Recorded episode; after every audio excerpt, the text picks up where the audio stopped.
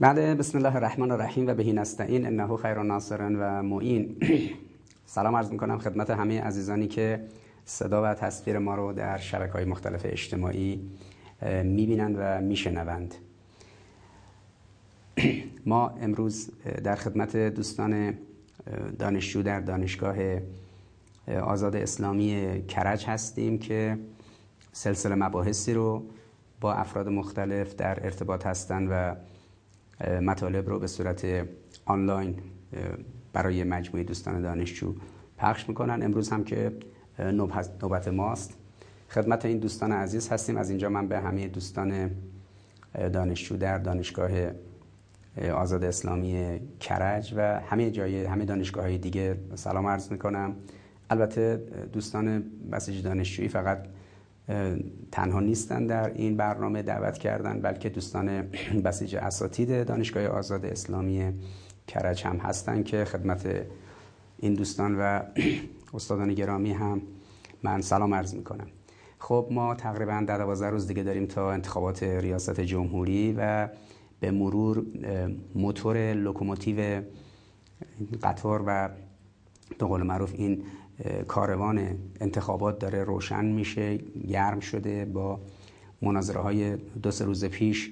یه مقداری فضا گرمتر و حساستر شد و هرچند من البته با این سیستمی که قرار باشه در مناظره ها افراد بیفتن به جون همدیگه و با تهمت زدن و با تخریب و با انتصاب مسائلی به در مورد زندگی شخصی همدیگه یا در مورد توانایی های شخصی همدیگه بدون اینکه به مسئله برنامه هاشون بپردازن و برنامه های خودشون رو مطرح کنند از راه اون سازوکارهایی که در دموکراسی غربی در تخریب همدیگه کاندیداها به جون هم به جون هم میفتن همدیگه رو تخریب می‌کنن از اون روش استفاده می‌کنن. من طبیعتا با این نوع به اصطلاح سازوکارهای انتخاباتی مشکل دارم که اینجوری همدیگر رو تخریب می‌کنن تا رأی بیارن. انگار مسابقه فوتباله و هواداران یک تیم نفسشون حال میاد که مثلا تیمشون تیم طرف مقابل رو مالونده تو همدیگه نمی‌دونم له کرده نمی‌دونم با قلتک از روشون رفته. از این اصطلاحاتی که خب این جوونا به کار می‌برن.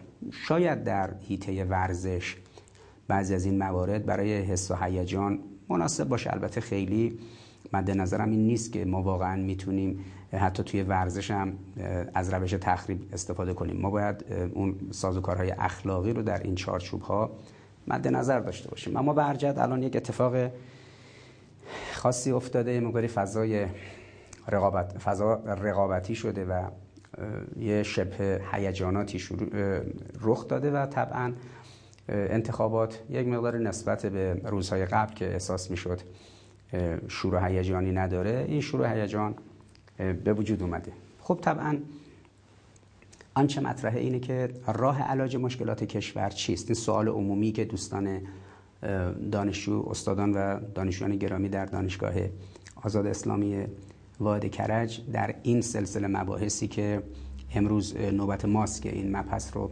پاسخ بدیم سوالشون این بوده که راه علاج مشکلات کشور چیست و کاندیداها در این مسئله چه مشی و چه خط و چه مسیری رو باید دنبال کنن. خیلی ساده و سریع من قبلا این نکته رو بارها اشاره کردم در طول 20 سال گذشته که مشکلات کشور به دلیل وجود تفکر لیبرال هاست.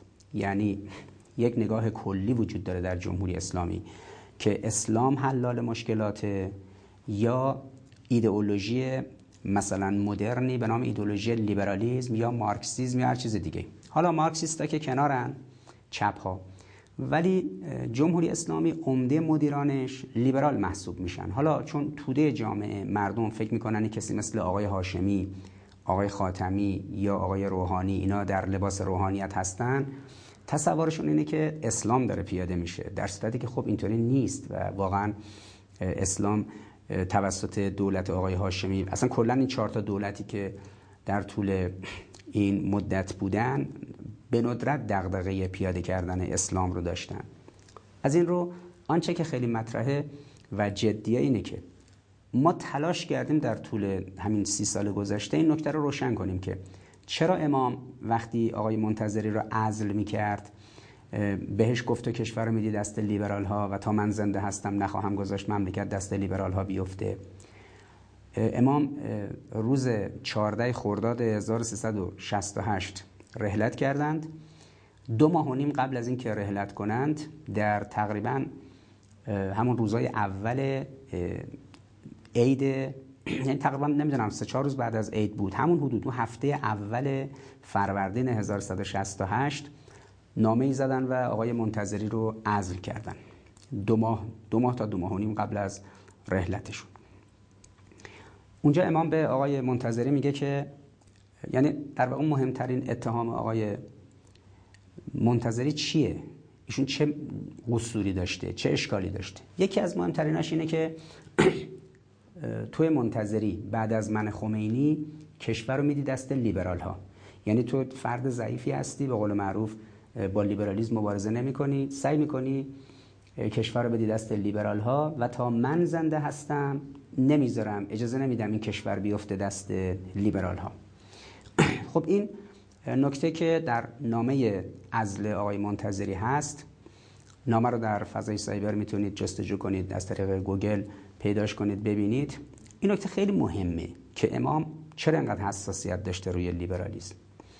در طول 32 سال بعد از رحلت امام در دوره رهبری مقام معظم رهبری هم ایشون به شدت با لیبرالیزم زاویه داشته. بارها علیه لیبرالیزم علیه نفوذ لیبرال ها علیه حرکت های لیبرالی علیه پیاده شدن مدل های لیبرالی در اقتصاد و سیاست و سازوکارهای دیگه کشور هشدار داده و اساسا تمایز خط جمهوری اسلامی از خط لیبرالیزم و ایدئولوژی لیبرال رو مدام مشخص و روشن کرده. یکی از دلایلی که همیشه همیشه می‌پرسن که آقا چرا هر کی میشه رئیس جمهور در ایران با رهبری در تقابله. حالا یه روزی بنی صدر بود با امام در تقابل بود. یه روز آقای هاشمی و مثلا تا برسه با آقای روحانی چرا رئیس جمهورا در جمهوری اسلامی هم با امام هم با مقام معظم رهبری در اختلاف و تقابل هستند یک دلیل سادهش اینه که رئیس جمهورا در جمهوری اسلامی یه تحصیلاتی دارن مربوط به محیط دانشگاه هست یه مشاورانی دارن مربوط به در واقع همین هیته های عمومی علوم انسانی بخش لیبراله. نتیجهش اینه که اینا وقتی که می‌خوان دستگاه اجرایی کشور رو مدیریت کنن به عنوان رئیس جمهور اینها لیبرالیزم رو پیاده می‌کنن. از اینجا با رهبری و با قانون اساسی و با اسلام به استحکاک می‌کشه. کارشون تقابل پیدا میشه. یعنی انگار این دو تا اومدن خوردن به هم دیگه استحکاک دارن. چون بالاخره جمهوری اسلامی مبتنی بر اسلام باید کار جلو ببره. هر کجا جمهوری اسلامی در 42 سال گذشته موفق بوده اون موفقیت مال اسلام. هر کجا ناکامی و شکست و مصیبت و مشکلات وجود داشته مربوط به پیاده کردن لیبرالیسم. مشخصا الان در قضیه معیشت در قضیه اقتصاد در قضیه خلق پول در بانک ها در خلق نقدینگی در بانک ها خلق پول در بانک مرکزی وضعیت بورس همه این موارد مشکلاتی که هست مربوط به لیبرالیزمه. اما اون جاهایی که توانمندی بوده عمران بوده آبادانی بوده ساخت و ساز بوده ابداع بوده نوآوری بوده شکوفایی بوده شهادت بوده حریت و آزادگی و ایثار و غیرت و شرف و عزت بوده. اینا همش مربوط به اسلام پس الان در جمهوری اسلامی یک وضعیت دوگانه به وجود اومده. اسمش جمهوری اسلامیه. قانون اساسیش میگه اسلام. و آنچه خیلی مهمه اینه که حتی شخص امام به عنوان بنیانگذار جمهوری اسلامی و شخص رهبر انقلاب امروز اینها هم معتقدن که حل مشکل کشور با اسلام و با تکیه بر خود مردمه. اما در مقابل یه جناحی میاد سر کار که تکنوکراتن. میگن آقا ما فن سالاریم رفتیم تو دانشگاه یک تخصصی گرفتیم ربطی هم نداره به مبانی ایدولوژیک البته این دروغه که ربطی نداره به مبانی ایدولوژیک و لذا میان اینا به اسم تکنوکرات بودن ایدئولوژی لیبرالیسم رو پیاده می‌کنن. مدل های اقتصادی غربی رو که کاملا لیبرالیه یعنی مدل های مربوط به مینارد کینز کنزیان ها یا مربوط به مثلا مکتب شیکاگو نمی‌دونم اون میلتون فریدمن و دیگران. اینا همه مربوط به اقتصاد لیبرالیه. اینا رو میان پیاده می‌کنن. بعد میگن که اینا تخصصی علم اینا ایدئولوژی نیست. اینها نمی‌دونم تکنوکراتیه. اینا ایدئولوژیک محسوب نمیشه. بعد که اینا رو پیاده می‌کنن خب اینا اولا تقابل داره با اسلام. ثانیا تقابل داره با قانون اساسی. ثالثا مشکلات مردم رو نه تنها حل نمی‌کنه تشدید می‌کنه. نتیجهش اینه که وقتی همچین اتفاقی در جمهوری اسلامی میفته رهبری باید جلو اینا رو بگیره دچار استکاک میشن با رهبری. میان بیرون آقای روحانی میاد بیرون میگه که رفراندوم قانون اساسی کنیم. چرا؟ چون نمی‌ذارن من کار کنم. باید قانون اساسی رو رفراندوم کنیم. اختیارات من رئیس جمهور بیشتر بشه. هر کاری دلم خواست بکنم. خلاف قانون خلاف شرع و موارد دیگه. آقای هاشمی همین نگاه رو داشت. آقای خاتمی میومد میگفتش که آقا رئیس جمهور پس تدارکات چیه؟ یعنی ایشون انتظار داشت که مبانی نظری جمهوری اسلامی رو کلا عوض کنه با تئوریسین هاش که معتقد بودن اسلام دیگه بعد بره کنار جامعه سکولاریزه بشه. می‌گفتن آقا اسلام رو باید بذاریم کنار و بریم به سمت رویکردهای در واقع غربی. وقتی که این حرفو می‌زدن می‌گفتن خب رهبری جلوشون میایستاد. رهبری می‌گفت آقا جان من وظیفه دارم که از قانون اساسی سیانت کنم از اسلام سیانت کنم از مردم و منافع ملی سیانت کنم. شما دارید جامعه رو منحرف می‌کنید ببرید به یه سمت. آقای هاشمی میورد به یه سمت. آقای خاتمی میورد به یه سمت. آقای احمدی نژاد میورد به یه سمت. آقای روحانی هم برد به یه سمت دیگه. در مقابل هر چهارتاشون رهبری ایستاد. کمان که امام در مقابل بنی صدر ایستاد وقتی سیستم رو سعی کرد بنی صدر منحرف کنه. پس دلیل اینکه رئیس جمهورها در جمهوری اسلامی با رهبری دچار مشکل میشن اینه که اینا می‌خوان با عبور از اسلام و قانون اساسی برن به سمت پیاده کردن لیبرالیسم و نظام جلوشون رو می‌گیره روبروشون میسته. یعنی جریان انقلاب جریان انقلابی. اون بخشی از جامعه که در واقع تفکر انقلابی دارن و جریان انقلابی هستن. اونا آژیر می‌کشن و اعتراض می‌کنن آلارم میدن. رهبری خودش اینا رو در جلسات رسمی مسئولین با رهبری که از تلویزیون پخش میشه. مدام هشدار میده بهشون تحذیر میده که آقا به سمت الگوهای غلط لیبرالی نرید و به سمت اسلام بیایید. اما خب متاسفانه اینا گوش نمی‌کنن و این استکاک ها و چالش ها طبعا موجب میشه که اینها در این دوگانه که به وجود میاد رئیس جمهور و رهبری و تقابلی که به وجود میاد خب این تقابل ها ادامه داشته باشه و تعدادش هم زیاده. یه موقعی ما در اندیشکده اینا رو بررسی کردیم. تقابل آقای روحانی با رهبری اختلافات اختلافات ایدئولوژیکش اختلافات مدیریتیش و اختلافات استراتژیکش. خب تعدادشون خیلی زیاد بود که یک استکاک گسترده همین موارد درباره آقای هاشمی درباره آقای احمدی نژاد درباره آقای خاتمی درباره آقای بازرگان نسبت به امام آقای بنی صدر نسبت به امام. همه این اختلاف رو یه موقع ما در آورده بودیم. خب بعد معلوم میشه که کشور چرا دچار مشکل میشه. چون رئیس جمهورها اینا می‌خوان یه راه دیگه رو برن برخلاف قانون اساسی برخلاف اسلام. خب رهبری باید جلوشون رو بگیره امام باید جلوشون رو بگیره. و خب این خیلی نکته مهمی امروز هم راه علاج مشکلات کشور رو در انتخابات در دوازده روز آینده من راه علاج کشور رو راه علاج مشکلات کشور رو برگشت به اسلام می‌دونم. اسلام نماز نیست اسلام روزه نیست اسلام هجاب نیست. چیزی که از اسلام جا افتاده یک سری مناسک و شعائره. یک سری چیزا در چارچوب کلی زندگی که انگار اسلام فقط همین دو تاست. یکی که کسی هجاب داشته باشه و همسر و خانوادهش هجاب داشته باشن خودش هم ریش داشته باشه. نماز بخونه و ما رمضان هم روزه بگیره. احیانا در طول عمرش هم یه بار فرصت شد بره حج در مکه و بعد برگرده بیاد حاجی نامیده میشه. این ظاهری است که بعضیا فکر می‌کنن اسلام یعنی. اما اسلام دو تا وجه کلی داره. یه وجه معرفتی داره یه وجه اجتماعی. وجه معرفتیش که میشه معرفت توحیدی که پیشرفته ترین و مهمترین و بهترین سازکار برای زندگی انسان. انسانی که در ذهنش در فکرش موحده و به معرفت توحیدی رسیده که کار کاملا عقلانیه. یعنی اینگونه نیست بگیم آقا چون وحی گفته آقا شما دنبال توحید باشید و اون بپذیرید که لا اله الا الله. شعار مسلمانی اینه که لا اله الا الله. پس یه جنبه تعبدی صرف, صرف داره. نه. بلکه اسلام در نظام معرفت توحیدیش یک سازوکار عقلانی داره که انسانها با دو دو تا چهار تای ریاضی متوجه میشن که نظام عقلانی در حوزه معرفت توحیدی چی میگه و بعد وقتی اونو در زندگی شخصی و اجتماعی و تمدنی پیاده کنید متوجه میشید که چقدر اهمیت داره.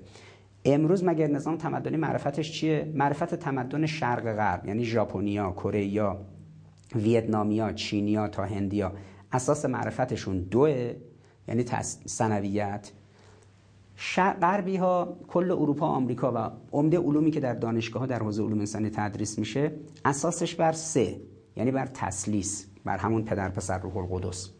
پس اینکه شرق عالم اساسش بر دوه غرب عالم اساس معرفتش بر سه اما اسلام سخنش تاکید سخنش بر معرفت توحیدی یعنی یکه یعنی اصالت دادن به یک یعنی احدیت و توحید رو در واقع رقم زدن. وقتی این میاد در ساز و کارهای زندگی اجتماعی بسیار بسیار نجات بخش. این از معرفت توحیدی اسلام. اسلام یعنی توحید. حالا اسلام در سطح اجتماع یعنی چی؟ اسلام یعنی قسط. یعنی سهم هر کس هر چی هست بهش پرداخته بشه. ممکنه کسی نماز می‌خونه. ممکنه کسی اعضای خانوادهش خانمای داخل خانوادهش هجاب دارن پوشش دارن. ممکنه خودش ریش خیلی بلندی هم داره. ممکنه حج هم رفته ممکنه روزه هم می‌گیره. اما این ظلم می‌کنه. و در اثر ظلمی که می‌کنه این داره راه خطایی میره. در اسلام قسط روبروی ظلمه. ظلم اینه که سهم هر کس هرچی هست بهش پرداخته نشه. قسط یعنی سهم هر کس هرچی هست بهش پرداخته بشه. مشخصا شما الان سران عربستان سعودی رو ببینید. سران عربستان سعودی. زناشون همه هجاب دارن. خودشون ریش های بلندی دارن. نماز می‌خونن روزه هم می‌گیرن. بعد چون مکه در خود همون عربستان سعودیه زیاد هم مشرف میشن حج تواف می‌کنن. اما اسلام این نیست که الان سران عربستان سعودی دارن. چون که عربستان سعودی داخل جامعه ظلم زیاده نسبت به مردم یمن هم داره ظلم می‌کنه نسبت به جاهای دیگه هم دارن ظلم می‌کنن. قسط رو اقامه نمی‌کنن. در جمهوری اسلامی هم همینه. در جمهوری اسلامی هم مسئله ما اینه که آقا ما زمانی میگیم جمهوری اسلامی در اجتماع محقق شده که در جمهوری اسلامی قسط پیاده شده باشه. یعنی سهم هر کس هرچی هست بهش پرداخته شده باشه. مادام که این اتفاق نیفتاده یعنی اسلام در جامعه پیاده نشد این سخن حکیمانه آیت الله جوادی آمولی که در تفسیر تسنیم که کارکرد اجتماعی اسلام قسطه. اگه خواستید ببینید اسلام پیاده شده در جامعه یا نه ببینید در جامعه قسط هست. اگه قسط بود پس اسلام پیاده شده. اگه قسط نبود پس اسلام پیاده نشده. شوخی که نداریم. اگر یه مردمی نماز خوندن روزه گرفتن مردم محاسن داشتن خانوما پوشش و هجاب داشتن اما در جامعهشون قسط نبود. و معرفتشون هم توحیدی نبود. اصلا اسلام پیاده شده. نه اون نماز به درد می‌خوره نه اون روزه به درد می‌خوره. اون هیچ اثری نداره. لذا وقتی ما میگیم آقا اسلام باید پیاده بشه منظور ما همین زواهر اسلام نیست بلکه اون دو کارکرد اصلی اسلامه کارکرد معرفتیش یعنی توحید کارکرد اجتماعیش یعنی قسط خب هنگامی که اسلام پیاده بشه شما یه شخصیتی می‌بینید در اون محیطی که اسلام پیاده میشه شخصیتی می‌بینید مثل قاسم سلیمانی. شخصیتی می‌بینید مثل امام حسین علیه السلام که امثال قاسم سلیمانی سعی می‌کنن مثل امام حسین باشن. دیروز روز شهادت امام صادق علیه السلام بود امام ششم شیعیان. خب شما می‌دونید که تفکر امام صادق و بنیانهای نظری ایشون مبنای فقه در شیعه است. معرفت توحیدی توسط کسی مثل امام صادق اومده شده یک علم فقه جعفری. ولی در جامعه ما جامعه بشری عموما جامعه ما خصوصا نه معرفت توحیدی الان خیلی رواج داره نه قسط. این دوتا که نباشه مزه اسلام زیر دندون مردم نمیره. میگن یه اصطلاحی داریم توی فرهنگ فولکلور ایرانی در زرون مسئله ها که با حلوا حلوا کردن دهن شیرین نمیشه. شما همینجوری که بشینید هی کلمه حلوا رو در دهانتون هی مطرح کنید هی حلوا حلوا کنید که دهن شیرین نمیشه. اسلام هم با این ظاهر یعنی با نماز و با, با این مناسک یعنی با نماز و با روزه و با هجاب و با ریش و با انگشتر عقیق و با حج رفتن اون اسلام اصلی پیاده نمیشه.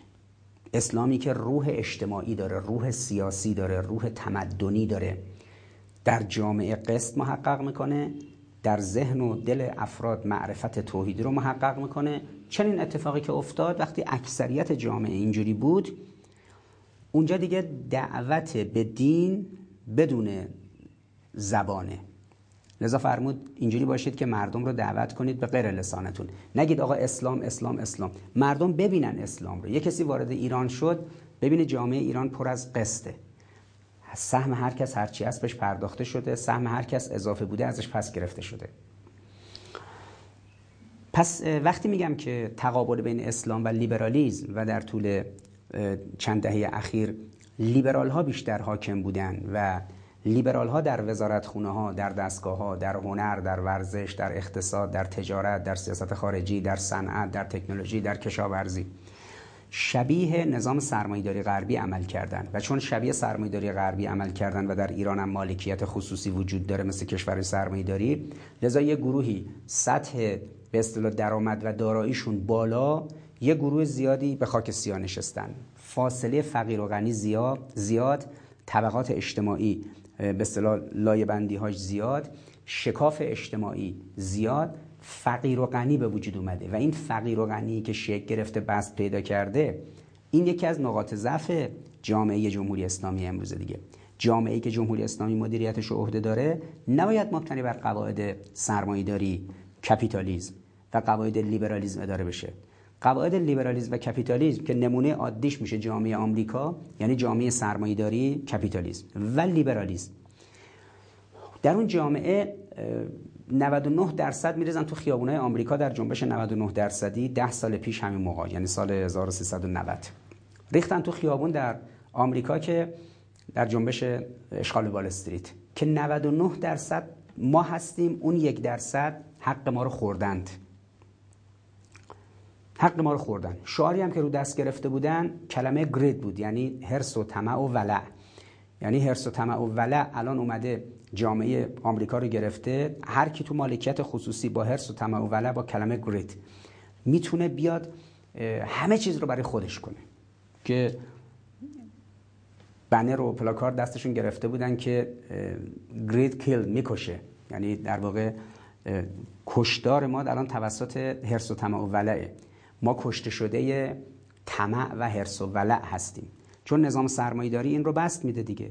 طرف هر چی داره می‌خواد بیشتر داشته باشه. هی نشریه فوربس میاد لیست ثروتمندای مثلا دنیا رو میده. این اینقدر میلیارد داره. مثلا ایلان ماسک اینقدر میلیارد دلار به ثروتش اضافه شد. اون اینقدر میلیارد.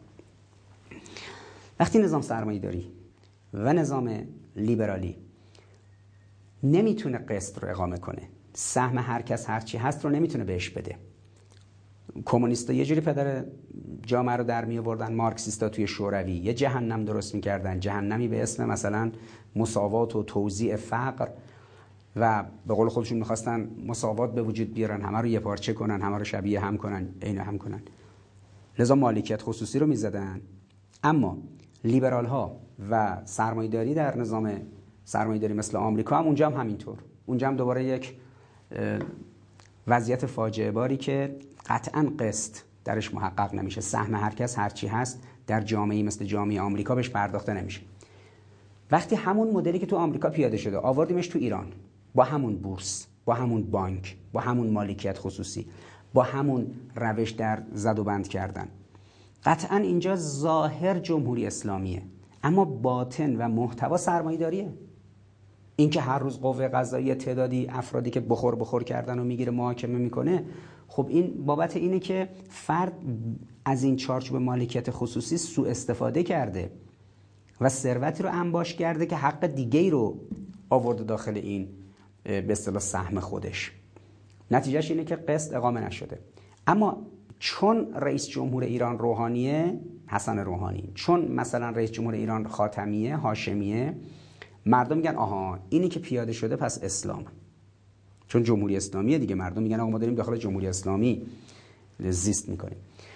به این دلیل من در چارچوب نظریه کلی این مبحث سراحتا عرض می‌کنم که راه علاج مشکلات جمهوری اسلامی اینه که لیبرالیزم رو کنار بذاریم روش های سرمایداری و نظام سرمایداری رو کنار بذاریم. آیا چیکار کنیم؟ بریم به سمت سوسیالیسم بریم به سمت مارکسیسم بریم به سمت کمونیسم؟ نه. اونی که اصلا همه چیز رو خراب کردن اونا دیگه. اونا دیگه از لیبرال ها بدتر. بلکه بریم سراغ روش های اسلام. کجا اسلام پیاده شده؟ نمونه جامعه پیاده شده اسلام رو ببینید. اونجایی که شدیدترین ساختار سبک زندگی وجود داره. یعنی جایی که آدما آماده میشن میرن و شهید میشن. پس اگر جایی که یه جوونایی میرن همین جوری که اسلام گفته زندگی می‌کنن.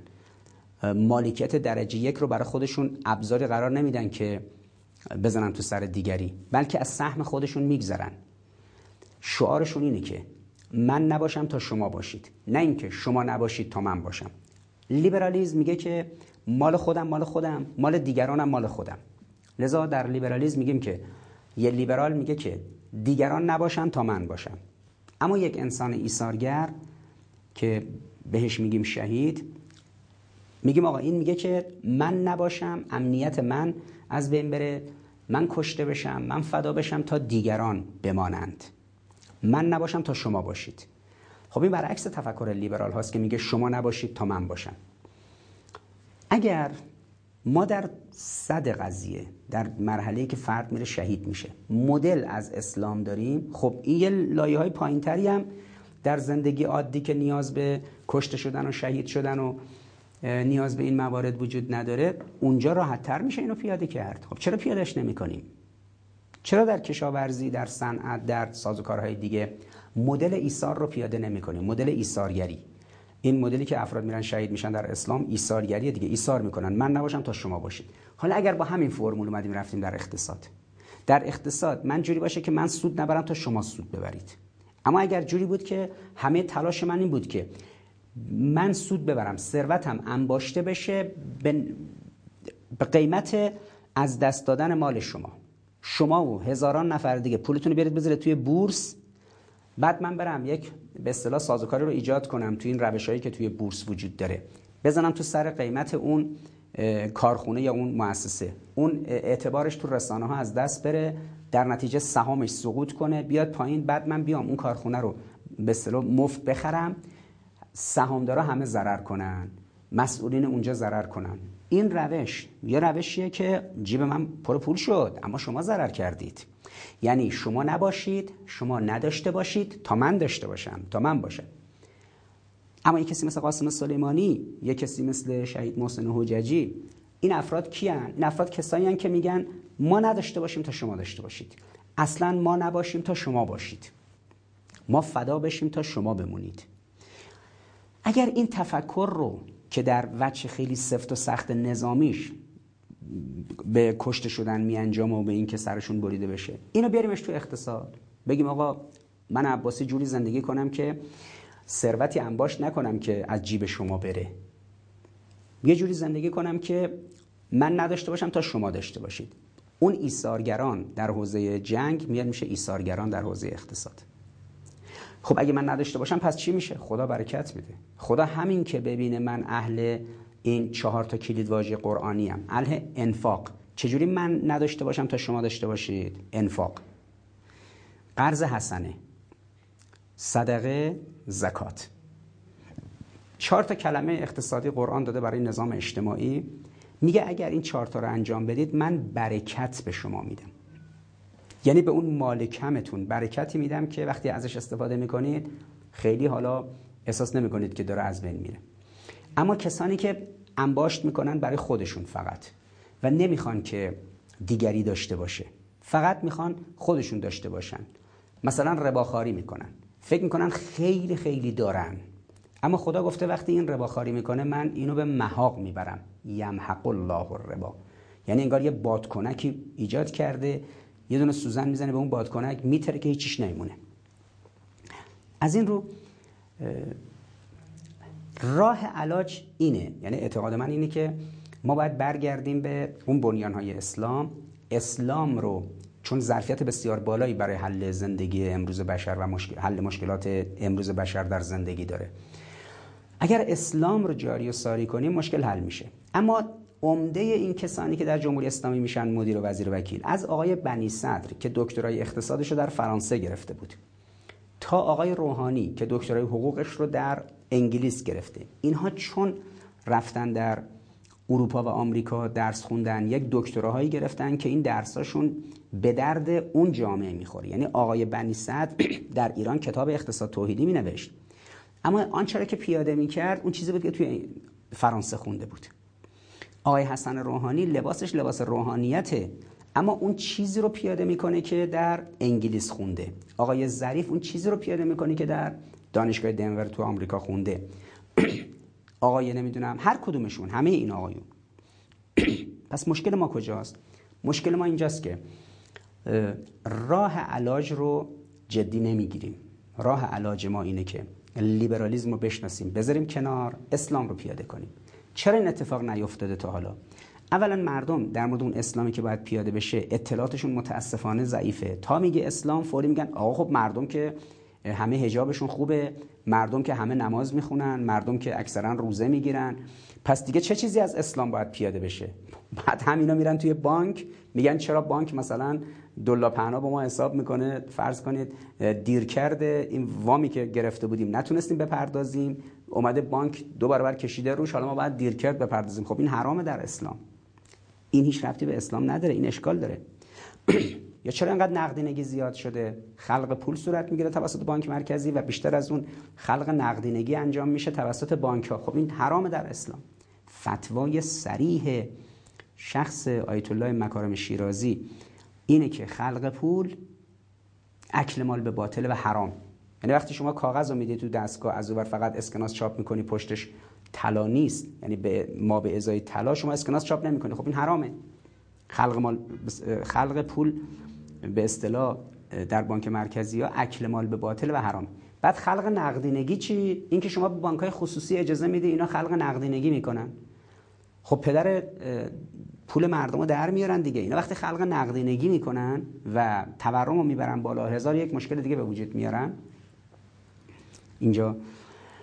این روش ها رفتی به اسلام نداره. ولی کمر مردم میشکنه. همون مردمی که به اصطلاح زندگی ظاهر دینی دارن. بعد می‌بینن خدایا چرا ما که نماز که می‌خونیم روزه که می‌گیریم هجاب که داریم پاک زندگی می‌کنیم. پس چرا وضع زندگی هممون انقدر بده؟ همه ما 80 میلیون نفر.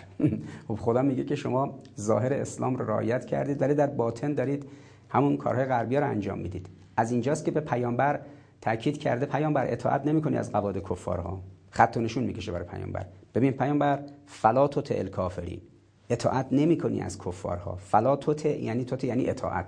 فلا توت الکافرین اون قواعدی که اینا بانکشون بورسشون خیلی چیز دیگه رو روی اون بستن اون قواعد کفار اطاعت نمی‌کنی ها. و جاهد هم بهی در این اطاعت نکرده جهاد کن. آخه یه موقع یه کسی فقط اطاعت نمی‌کنه برمیگرده میره. میگه نه اطاعت که نمی‌کنی هیچ. برگرد باشون بجنگ و جاهد هم بهی جهادن کبیره. حالا جنگش چجوریه؟ جنگش نرم افزاری و تئوریکه. جنگ نرمه. یعنی شما شروع می‌کنی روبروی مدل اونا مدل و الگوی خودت رو تولید می‌کنی. وقتی که گفتی آقا من بانک و بورس اینا رو نمی‌خوام روش خلق پول اینا رو نمی‌خوام قمار توی بورس رو نمی‌خوام ساختار نمی‌دونم چارچوبای دیگه نظام تمدنی سرمایه داری رو نمی‌خوام که غلطه خودم الگو و مدل و روش جایگزین دارم. اونو باید ارائه کنی. وقتی که این اتفاق افتاد میشه جهاد کبیر. اونی که تو میدون جنگ انسان میره کشته میشه اون جهاد صغیره. جهاد اسخره این جهاد کبیر. نه در مورد ما در مورد خود پیامبر. به پیامبر میگه تبعیت نمی‌کنیم. پس راه حل مشکلات کشور اینه که ما لیبرالیسم رو بشناسیم بذاریم کنار. اسلام رو درست بشناسیم پیاده کنیم. الان این اتفاق نیفتاده. اسلامی که در جمهوری اسلامی در ذهنیت مردمه یک اسلام قشری اسلام ظاهری اسلام به اصطلاح مناسکی.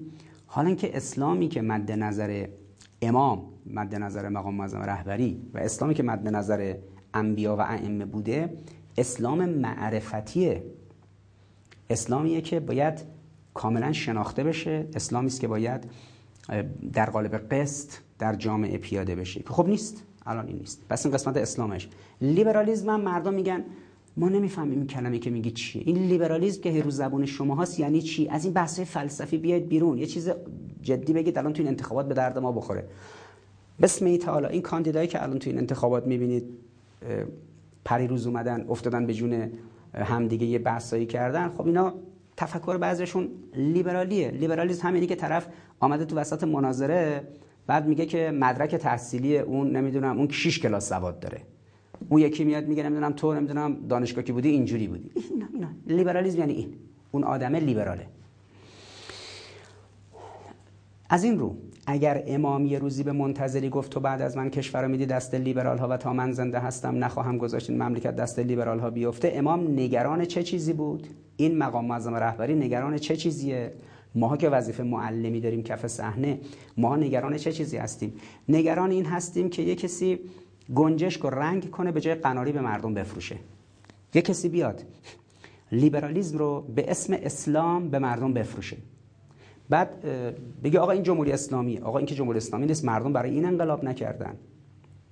مردم انقلاب کردن برای اسلام. این که الان اسلام نیست که تو داری توی دولتت پیاده می‌کنی توی مجلس داری قانون می‌کنی و جای دیگه. لذا راه علاج ما راه علاج دردهای کشور ما شناخت لیبرالیزم و کنار گذاشتن لیبرالیزم شناخت اسلام و پیاده کردن اسلامه.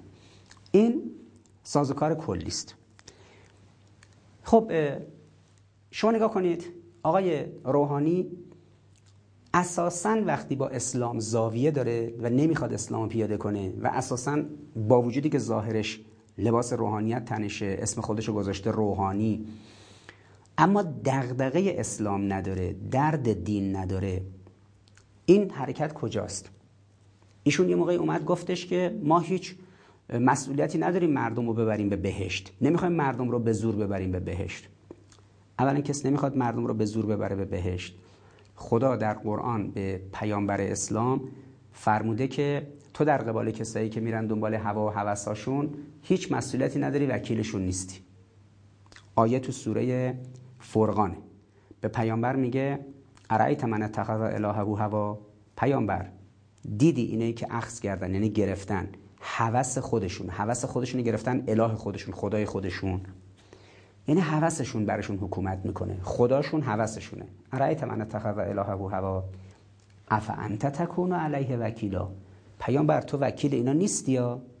هی بلند میشی میری بهشون میگی که دین بیارن هی بلند میشی میری برشون بهشون تذکر میدی. فکر کرده اینا میشنون حرف تو رو یا تعقل می‌کنن یسمعون او یعقلون.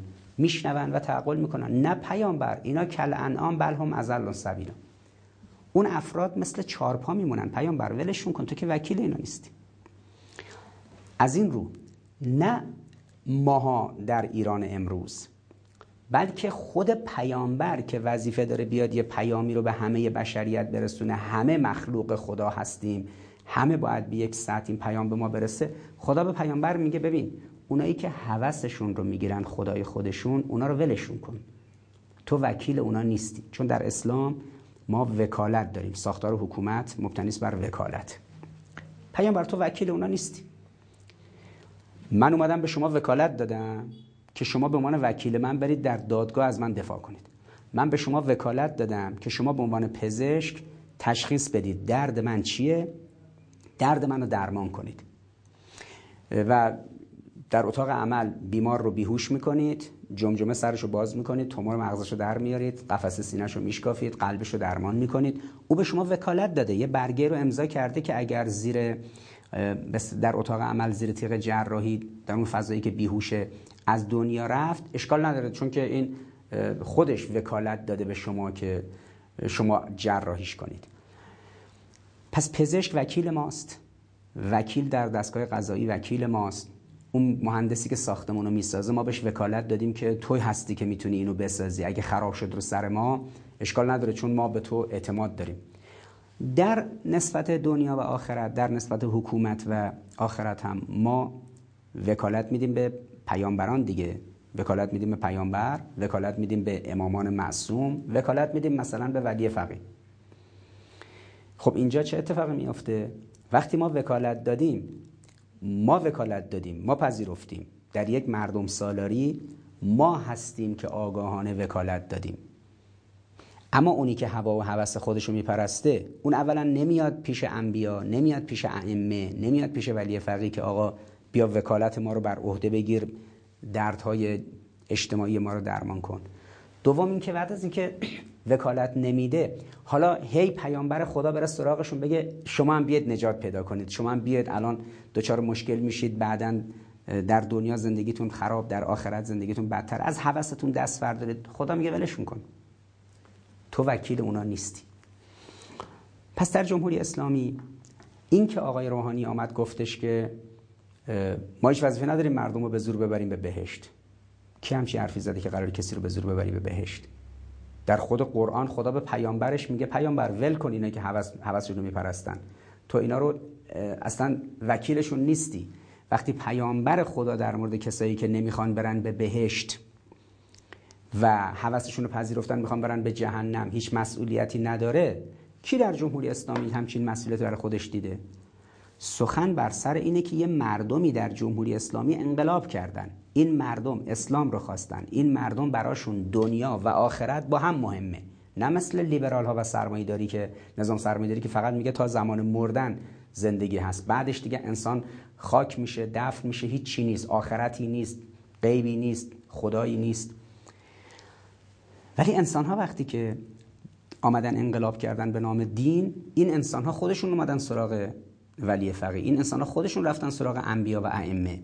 اینا رفتن وکالت دادن به انبیا و ائمه و بعد اومدن وکالت دادن به مثلا مسلحین زمان خودشون که آقا ما می‌خوام یه جامعه اسلامی داشته باشیم. استقلال آزادی جمهوری اسلامی.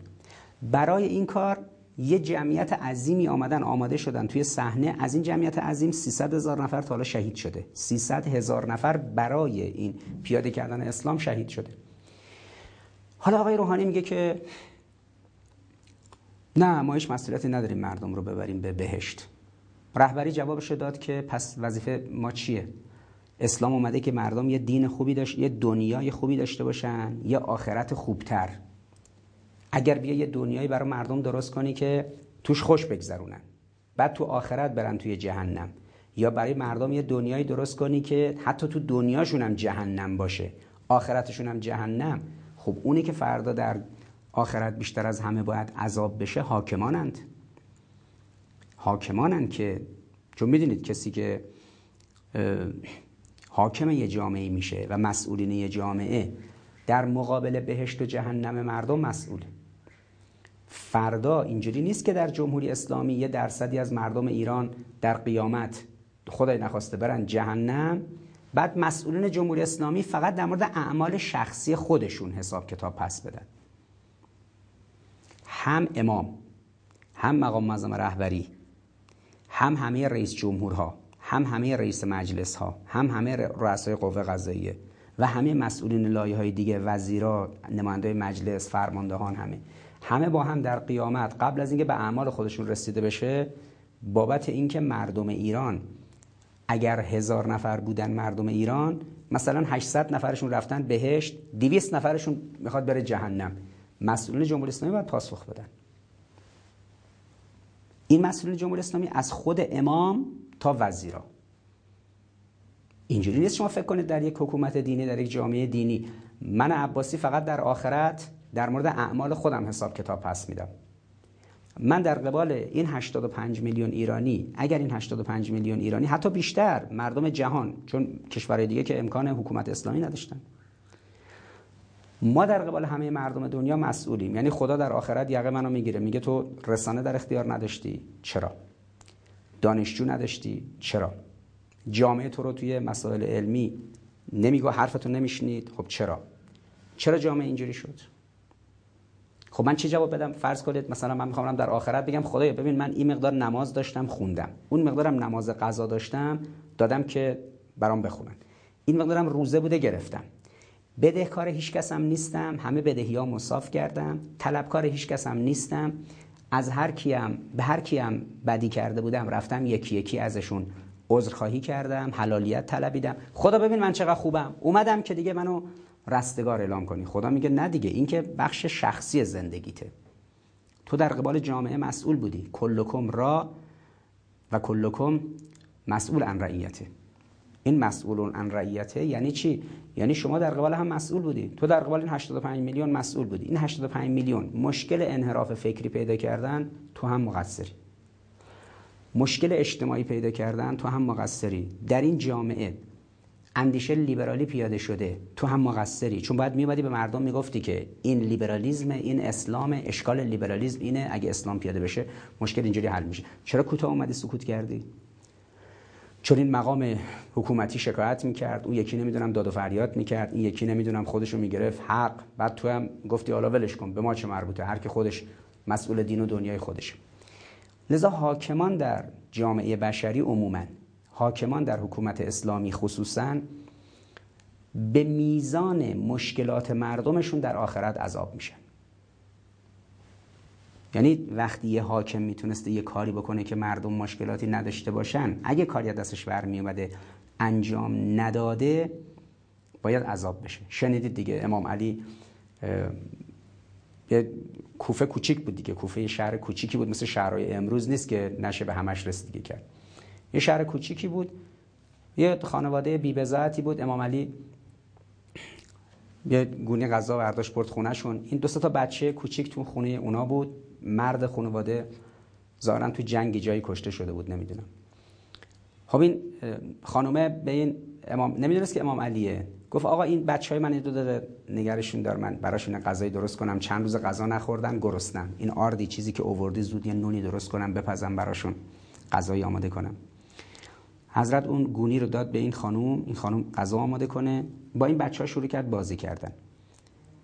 این زنه همینطور که داشت غذا میپخت برای بچه هاش هی امام علی رو نفرین می‌کرد که این علی بود که مثلا این همسر من رفت اونجا اینجوری شد کشته شد تقصیر این بود. امام علی خودش رو نزدیک کرده بود به اون آتیش همجوری که با این بچه داشت بازی می‌کرد. حرارت اون آتیش می‌خورد بهش که علی لمس کن این حرارت آتیش رو. که تو مسئول این خانواده کشته شده تو مقصری تو باید پاسخگو باشی. اون خانم همسایه اومد سر بزنه به اینا چیزی بگیره چیزی بده. یه دفعه دید امام علی داره با بچه اینا بازی می‌کنه. این زنم داره به امام علی نفرین می‌کنه. به این خانم گفتش که می‌دونی که این خود علیه که اینجاست که حالا اون خانم دیگه متحول میشه و. یعنی امام علی در خود دنیا نه در آخرت. در خود دنیا لحظه ای که یه خانمی داره نفرینش می‌کنه. نمی‌دونم که این علی علیه السلام داره نفرینش می‌کنه. ولی امام علی خودش رو کنار اون آتیش اون تنور وقتی داره این بچه ها رو دوششن داره با این بچه ها بازی می‌کنه سرگرمشون می‌کنه که گرسنن تا مادرشون غذا درست کنه کنار اون آتیش نزدیک می‌کنه خودش رو به آتیش و اینکه علی از این آتیش بچش. این آتیش که آتیش جهنم از این سختره که تو محدوده تو یعنی در کوفه یه همچین اتفاقی افتاده و باید پاسخگو باشی. پس مقامات جمهوری اسلامی پاد پاسخگو باشن. اینجوری نیست که من عباسی مثلا بگم خیلی خوب به من چه؟ به این جناح مربوطه به اون جناح مربوطه به این و اون. کار فکری مسئولیتش به عهده من نیست. اون دانشگاه جواب بده اون حوزه علمی جواب بده. نه خیر. من عباسی هم مسئولم. همه ما مسئولیم. شعار اسلام اینه. کلکم را و کلکم مسئولون عن رعیت. همه ما مسئولیم. همه در قبال هم مسئولیم. یعنی 85 میلیون نفر در 85 میلیون نفر. هر یک نفر در 85 میلیون نفر نفر دوم دوباره همینطور. حالا واقعیتش اینه که بیشتر از 85 میلیون نفر یعنی در مورد کل جهان. اگر این در جهان جاری بشه که انسان ها در قبال هم مسئول باشن جهان گلستان نمیشه. بعد آقای روحانی میره پشت تریبون میگه که ما نمی‌خوام مردم رو ببریم به بهشت. کسی رو به زور ببریم به بهشت. اولا کسی نخواسته کسی رو به زور ببره به بهشت. منظور ما اینه که سیستم داره مردم رو اتوماتیک می‌بره به جهنم. هنگامی که بورس جمهوری اسلامی مثل بورس وال استریت اساسش بر قماره خب مردم میرن به جهنم دیگه. همه ما درگیر بورس میشیم درگیر بانک میشیم درگیر این سازوکارهای غلط میشیم. خب سر از جهنم در میاریم. چیکار باید بکنیم اینجا؟ آیا رئیس جمهور ما که لباس روحانیت تنشه شبا خوابش نمی‌بره از اینکه ای وای من رئیس جمهوری ملتی ام. 24 میلیون نفر به من رأی دادن. این 24 میلیون نفر سر پل سراد میان یقه منو می‌گیرن میگن که امروز اگر ما میریم به جهنم خدا نکنه که این 24 میلیون نفر برن جهنم. مثلا 4 نفر 5 نفر دو نفر یک نفر داخلشون. حتی یک نفر. خود نخواسته بخواد بره به جهنم یقه آقای روحانی رو می‌گیره میگه که من به تو رأی دادم. تو باید کاری می‌کردی الان که من اینجا هستم نرم جهنم. من برم بهشت. تو باید در قبال بهشت رفتن من با احساس مسئولیت عمل می‌کردی. خب ببینید لیبرال ها به بهشت نمیرن. نمی‌تونن لیبرال ها کسی رو ببرن به بهشت چون خودشون هم نمی‌خوان برن. چون لیبرالیزم اساسش بر لسفره. لسفر یعنی بگذار هر چی می‌خواهد انجام بدهد. نه حرامی هست نه حلالی هست نه واجبی هست هیچی. آقا بذار هر کاری می‌خواد بکنه. وقتی لیبرالیسم اساسش بر لسفره یعنی ولش کن هر چی می‌خواد انجام بده خب نمی‌خواد بره بهش. شما ببینید یک ماه پیش در فرانسه مجلس فرانسه پارلمان فرانسه تصویب کرد که پدر با دختر خودش بتونه ازدواج کنه مادر با پسر خودش بتونه ازدواج کنه خواهر با برادر بتونه ازدواج کنه. ازدواج مهارم گفتن فقط برای اینکه قانونی باشه یعنی قانون براش تصویب کردن برای که قانونی باشه رضایت طرفین شرطه به شرطی که از 15 سال به بعد باشن اون بچه ها یعنی پدر و مادر به بچه زیر 15 سال خودشون نظر بد نداشته باشن. اون غیر قانونیه. آمده یه عمل حرامی رو یعنی ازدواج مهارم پدر بتونه با دختر خودش ازدواج کنه اگه 15 ساله شده بود. مادر بتونه با پسر خودش رابطه داشته باشه. اگه 15 ساله شده بود خواهر و برادر بتونن با هم ارتباط داشته باشن. اگه 15 ساله شده بودن ببینید این چرا اینجوریه آقا حرامه. میگن آقا ولش کن لسفر. لسفر یعنی ولش کن چی چی حرامه؟ نیاز طبیعیه. این پدر و دختر اون مادر و پسر اون خواهر و برادر می‌خوان با هم رابطه جنسی داشته باشن. ولش کن. این ولش کن. بذار مثلا هر اتفاقی بیفته این میشه لسفر. خب کسی که اینجوری نگاه می‌کنه که نمی‌خواد بره بهشت. وقتی میگه آقا این سیستم بانک خلق پول غلطه میگن آقا لسفر ولش کن. آقا این بورس قمار اینجوری که نمیشه. نگاه کنید وال استریت پدر مردم آمریکا رو در آورده میگن آقا ولش کن. چی چه قماره؟ یکی زرنگ برن میداف. زرنگ تونسته پول مردم رو بخوره. حالا فیلم سینماییشو ببینید. حتما فیلم سینمایی برن میداف رو. رابرت دونی رو نقشه برن میداف رو بازی کرده. خیلی هم قشنگ نقشه این فرد. ببینید این یک شرکتی داشت. 67 میلیارد دلار خورده بود. تو همین سفت بازی و بورس بازی و نمی‌دونم سهام و سر سپرده گذاری همین بازی ها. زرنگ بود مثلا. آقا این که زرنگی نیست تو پول هزاران نفر رو جمع کرده که همچین ثروتی به هم زدی. امروز جامعه غربی براش فیلم سینمایی می‌سازه. بعد میگم آقا این بورسی که کارش اینه داخلش کسی مثل برن میداف میاد این کارا رو می‌کنه این اشکال داره. میگن آقا ولش کن. چه چه اشکال داره؟ حرامه. نه آقا ولش کن. لسفر. پس چرا لیبرال ها هیچ وقت به بهش نمیرن؟ کسی که لیبرال شد حتما میره جهنم. چون اساس تفکرش لسفره. بورس چرا در ایران می‌تونه توسط در دولت آقای روحانی بورس میاد؟ سال 1399 حجم زیادی از دارایی مردم رو جذب می‌کنه بعد فریزش می‌کنه. یعنی مردم نمی‌تونن دیگه داراییشون رو بردارن. بعد دولت از این استفاده می‌کنه کسری بودجه خودش رو میده. مردم راضیان که پولشون نگه داشته بشه توی بورس. نتونن پولشون رو جابجا کنن یا سهامشون رو پس بدن یا هر کار دیگه کنن. بعد پول شما پولشون رو برداری مشکلات بودجه کشور حل کنی. مردم راضیان خب راضی نیستن. چجوری؟ جلو در ساختمان بورس هر روز تجمع داشتن پارسال. حتی امسال هم شعار مرگ بر مسئولین و مرگ بر رئیس جمهور اینا رو می‌دادن. دیدید دیگه کلیپاش توی شبکه اجتماعی موجوده. خب راضی نیستن. بعد هنگامی که شما میایی همچین سازوکاری رو مبنا قرار میدی اون ساختار بورس از توش بهشت در نمیاد. حتما جهنم در میاد. ببینید اینجوری نیست که اگر کسی نرفت بهشت مثلا جهنم نره اون وسط وایسه. نه. یا این یا آنه. اینه که شما می‌بینید اساسی ترین مشکلی که وجود دارد اینه که مقامات جمهوری اسلامی در سطح رؤسای جمهور رؤسای مجلس و رؤسای قوه قضاییه نگاه به یؤمنون بالآخره ندارن. قرآن یه تاکید داره روی این اینکه ایمان داشته باشید به آخرت ایمان داشته باشید که آخرتی هست. اصل پنجم شیعه معاده. معاده یه روز قیامت شما برمیخیزید همه و حساب کتاب میشید. کارنامه اعمالتون رو میندازن. به اصطلاح جلوتون میگن آقا شما این کارا رو کردی. بیا برو بهشت بیا برو جهنم. خب هنگامی که ما در جمهوری اسلامی به اسم دین حکومت می‌کنیم اما بورس ما مردم رو میفرسته به عنوان قمار میفرسته توی جهنم. بانک ما مردم رو به اسم خلق پول و به اسم خلق نقدینگی مردم رو درگیر ربا می‌کنه میفرسته به جهنم. نظام دانشگاه ما به جای اینکه مردم رو به علم توحیدی درگیر کنه می‌بره به علم تسلیسی که قرآن گفته نگید این سگانه رو نگید. لا تقول سلاسه سلاسه یعنی سگانه پدر پسر روح القدس. علوم انسانی غرب الان همش تسلیسیه دیگه. همه رشته های علوم انسانی غرب اساسش تسلیسه. خب معرفت مردم رو تو دانشگاه خراب می‌کنی مال مردم رو در بانک خراب می‌کنی سرمایه مردم رو در بورس خراب می‌کنی کشاورزی رو خراب می‌کنی بهداشت درمان رو خراب می‌کنی صنعت رو خراب می‌کنی. بعد میگی ممالک پیشرفته اینجوریان آقا ما انقلاب کردیم که شبیه اونا نباشیم.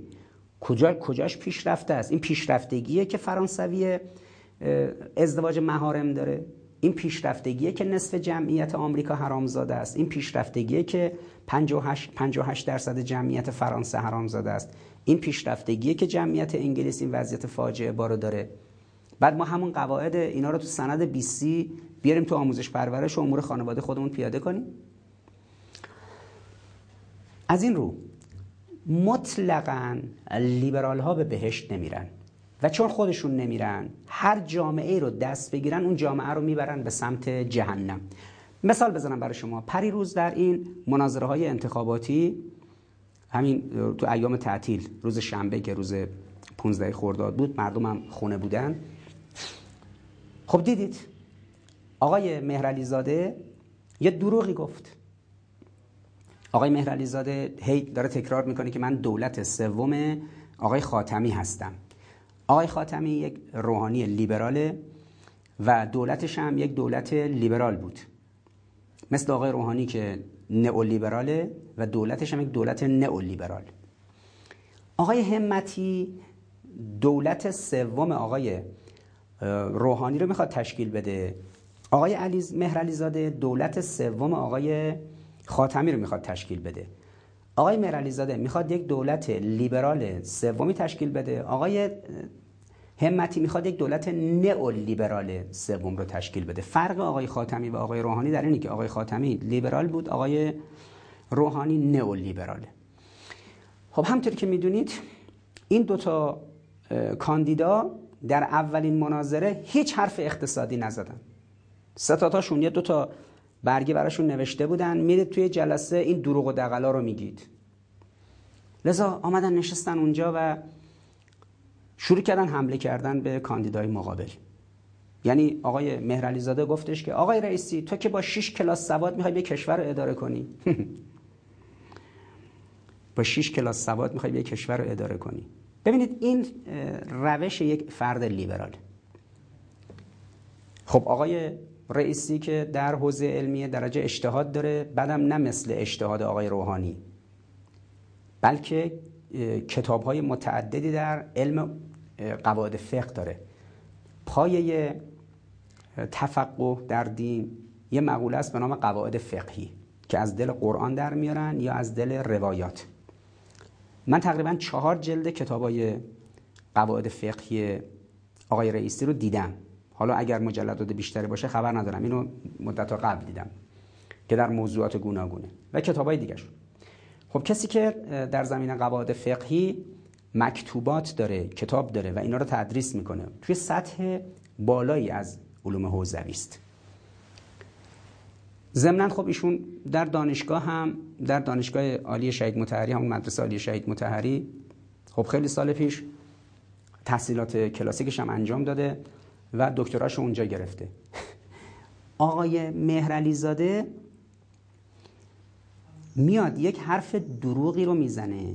و یک نکته دروغی رو مطرح می‌کنه که شما این نکته دروغی که می‌بینید مطرح شد افکار عمومی رو مشوش می‌کنه. اعصاب مردم رو میرزه به هم. بعد بلا فاصله بعد از مناظره فرض کنید بهش میگن که آقا این اطلاعات دروغ بوده میگه ستاد من به من گفت. خب می‌خوای کشور رو اینجوری اداره کنی؟ یعنی فردا هم هر چیزی رو ستاد داد بیای بگی بعد همینطوری که آقای روحانی میاد هر حرفی می‌زنه بعد میگن بهش آقای این اطلاعاتی که به داده بودن دروغ بود. لیبرال ها اینجوری یعنی لیبرال ها اساسا یه ولنگاری دارن. هیچ حساب کتابی نداره دیگه. فکر می‌کنه الان بیاد مثلا رئیسی رو تخریب کنه به خواستش می‌رسه. یه چیزی میندازیم تو وسط مردم ذهن مردم. میره به این سن مردم میگه مردم کشور اداره کردنش سخته. با 6 کلاس سواد میشه کشور اداره کرد. بعد همین آقای رئیسی که میگه این با 6 تا کلاس 6 تا به قول معروف 6 کلاس سواد می‌خواد کشور رو اداره کنه. بعد این رئیسی تو دو سال گذشته صدها میلیارد از پول مملکت رو که دولت همین طرفدارای آقای مهرعلی زاده طرفدار دولت آقای روحانی آقای خاتمی بودن. اینا شرکت های مردم رو کارخونه های بیت المال رو همینجوری به ثمن بخش فروختن رفته. آقای رئیسی خودش حضوری بلند شده رفته اونجا. ظلمی که به این کارگرا شده هر روز توی خیابون بودن و اینها. همه رو کارخونه رو برگردونده سمت بیت المال که همونطوری که خود ایشون دیروز گفت نزدیک دو هزار مورد کارخونه برگشته که شما بعضیش از رسانه ها دیدید. مثل همین هفت تپه مثل اون کارخونه در دشت مقان یعنی با شش کلاس سواد آقای رئیسی اومده داره اینا رو برمیگردونه. آقای مهرعلی زاده مطلقا هیچ نقشی در این چارچوبا نداشته. اومده میگه که من مهرعلی زاده برای ریاست جمهوری خوبم. مثلا من خیلی سواد دارم. تو سواد نداری. آقا ما سواد رو دیدیم دیگه. اگه سواد اینه که آقای روحانی داره یه دکترا از انگلیس گرفته. مثلا حجت الاسلام هم هست. مملکت رو به این فلاکت کشوند. دیگه خیلی زشته یه کسی بلنشه از مثلا اون تحصیلات سخن بگه. لذا ببینید.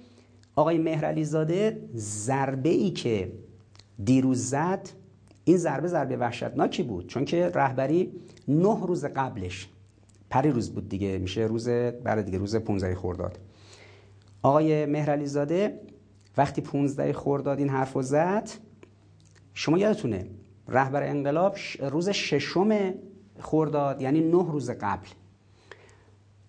اعتراض کرد به اینکه در انتخابات قبلی در انتخابات سالهای قبل از دوره خاتمی تا دوره آقای روحانی به خصوص سال 92 و 96 و بی اخلاقی هایی که آقای روحانی به عنوان یک چهره نئولیبرال تهمت می‌زد دروغ می‌گفت.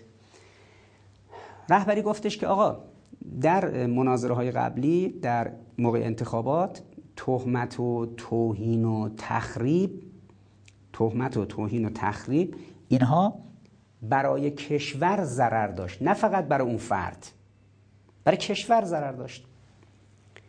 یعنی آقای روحانی میومد دروغ می‌گفت. میگفتش که من اینا رو می‌شناسم. اینا کیه؟ یعنی همین آقای رئیسی. من اینا رو می‌شناسم. اینا اگه بیان وسط پیاده رو دیوار می‌کشن. دیوار می‌کشن که این طرف خانوما برن این طرف آقایون. خب دروغ گفت دیگه. قطعا در آخرت آقای روحانی پدرش در میاد. چون در طول این چهار سال هم نیومد این غلطی که کرده بود رو اصلاحش کنه دیگه. حالا یه حرف غلطی اومده بود زده بود. یه مردمی هم ساده بودن فکر کردن بله این رئیسی اگه بیاد بین پیاده رو در پیاده رو بین زن و مرد دیوار می‌کشه. خب هزینه داشت این حرف برای نظام. مردم به اشتباه افتادن. وقتی مردم به اشتباه افتادن نظام دچار مشکل میشه کشور دچار مشکل میشه. امروز مردم فهمیدن که اشتباه کردن. 24 میلیونی که به روحانی رای دادن فهمیدن که خبت و خطا کردن. روحانی دروغ گفته. کجا آقای رئیسی؟ می‌خواد دیوار بکشه. آقای روحانی خانومش خونه داره. ولی آقای رئیسی که می‌خواد دیوار بکشه توی پیاده روها خانومش استاد دانشگاه است تو دانشگاه مثلا شهید بهشتی. یعنی کسی که 16 سال بود زنش استاد دانشگاه بود دانشیار بود این می‌خواد دیوار بکشه ولی زن خودش مثلا داره میره تو دانشگاه تدریس می‌کنه. اما کسی که زنش رو گذاشته تو خونه نقش اجتماعی برای زنش قائل نبوده که زنش بیاد در جامعه نقش اجتماعی ایفا کنه. البته من احترام قائلم برای کسایی که خانه دار هستن. ولی اون کسی که همچین ادعایی می‌کنه که آقا دیگران می‌خوان بیان دیوار بکشن ما که اون چیزی که دیدیم دیدیم آقای روحانی دیوار کشیده بود. یعنی آقای هاشمی آقای روحانی و آقای خاتمی سه تا رئیس جمهور لیبرال و نئولیبرال اینا خانوماشون خوندار بودن بین خانومشون. و جامعه دیوار کشیده بودن. اما آقای رئیسی که اینا مدعی بودن میاد دیوار می‌کشه خانومش استاد دانشگاه بود. خب کسی که استاد دانشگاهه یعنی رفته مدرسه دیپلم گرفته. پس قائل بوده که باید بره بیرون درس بخونه دختر نوجوان. بعد کنکور شرکت کرده رفته دانشگاه لیسانس گرفته. چهار سال رفته دانشگاه اومده لیسانس گرفته. سی سال پیش مثلا. بعد دوباره کنکور شرکت کرده رفته دانشگاه فوق لیسانس گرفته سه سال. رفته آمده رفته آمده. بعد دوباره کنکور شرکت کرده دکترا قبول شده رفته دانشگاه درس خونده بعد تزشو گذرونده دفاع کرده دانشنامهشو گرفته اومده رفته هیئت علمی بشه. امتحان داده قبول شده برای هیئت علمی. دانشکده مثلا علوم تربیتی در دانشگاه شهید بهشتی.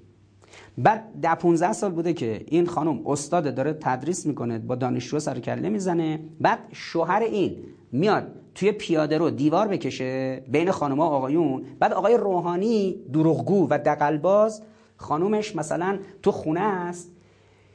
مبادا آفتاب به خانومش بخوره. بعد ایشون اومده مردم رو نجات بده. مردم من آمدم شما رو نجات بدم. من اینا رو می‌شناسم. اینا پیا توی پیاده رو میان مثلا دیوار می‌کشن. خب این برای نظام هزینه داشت.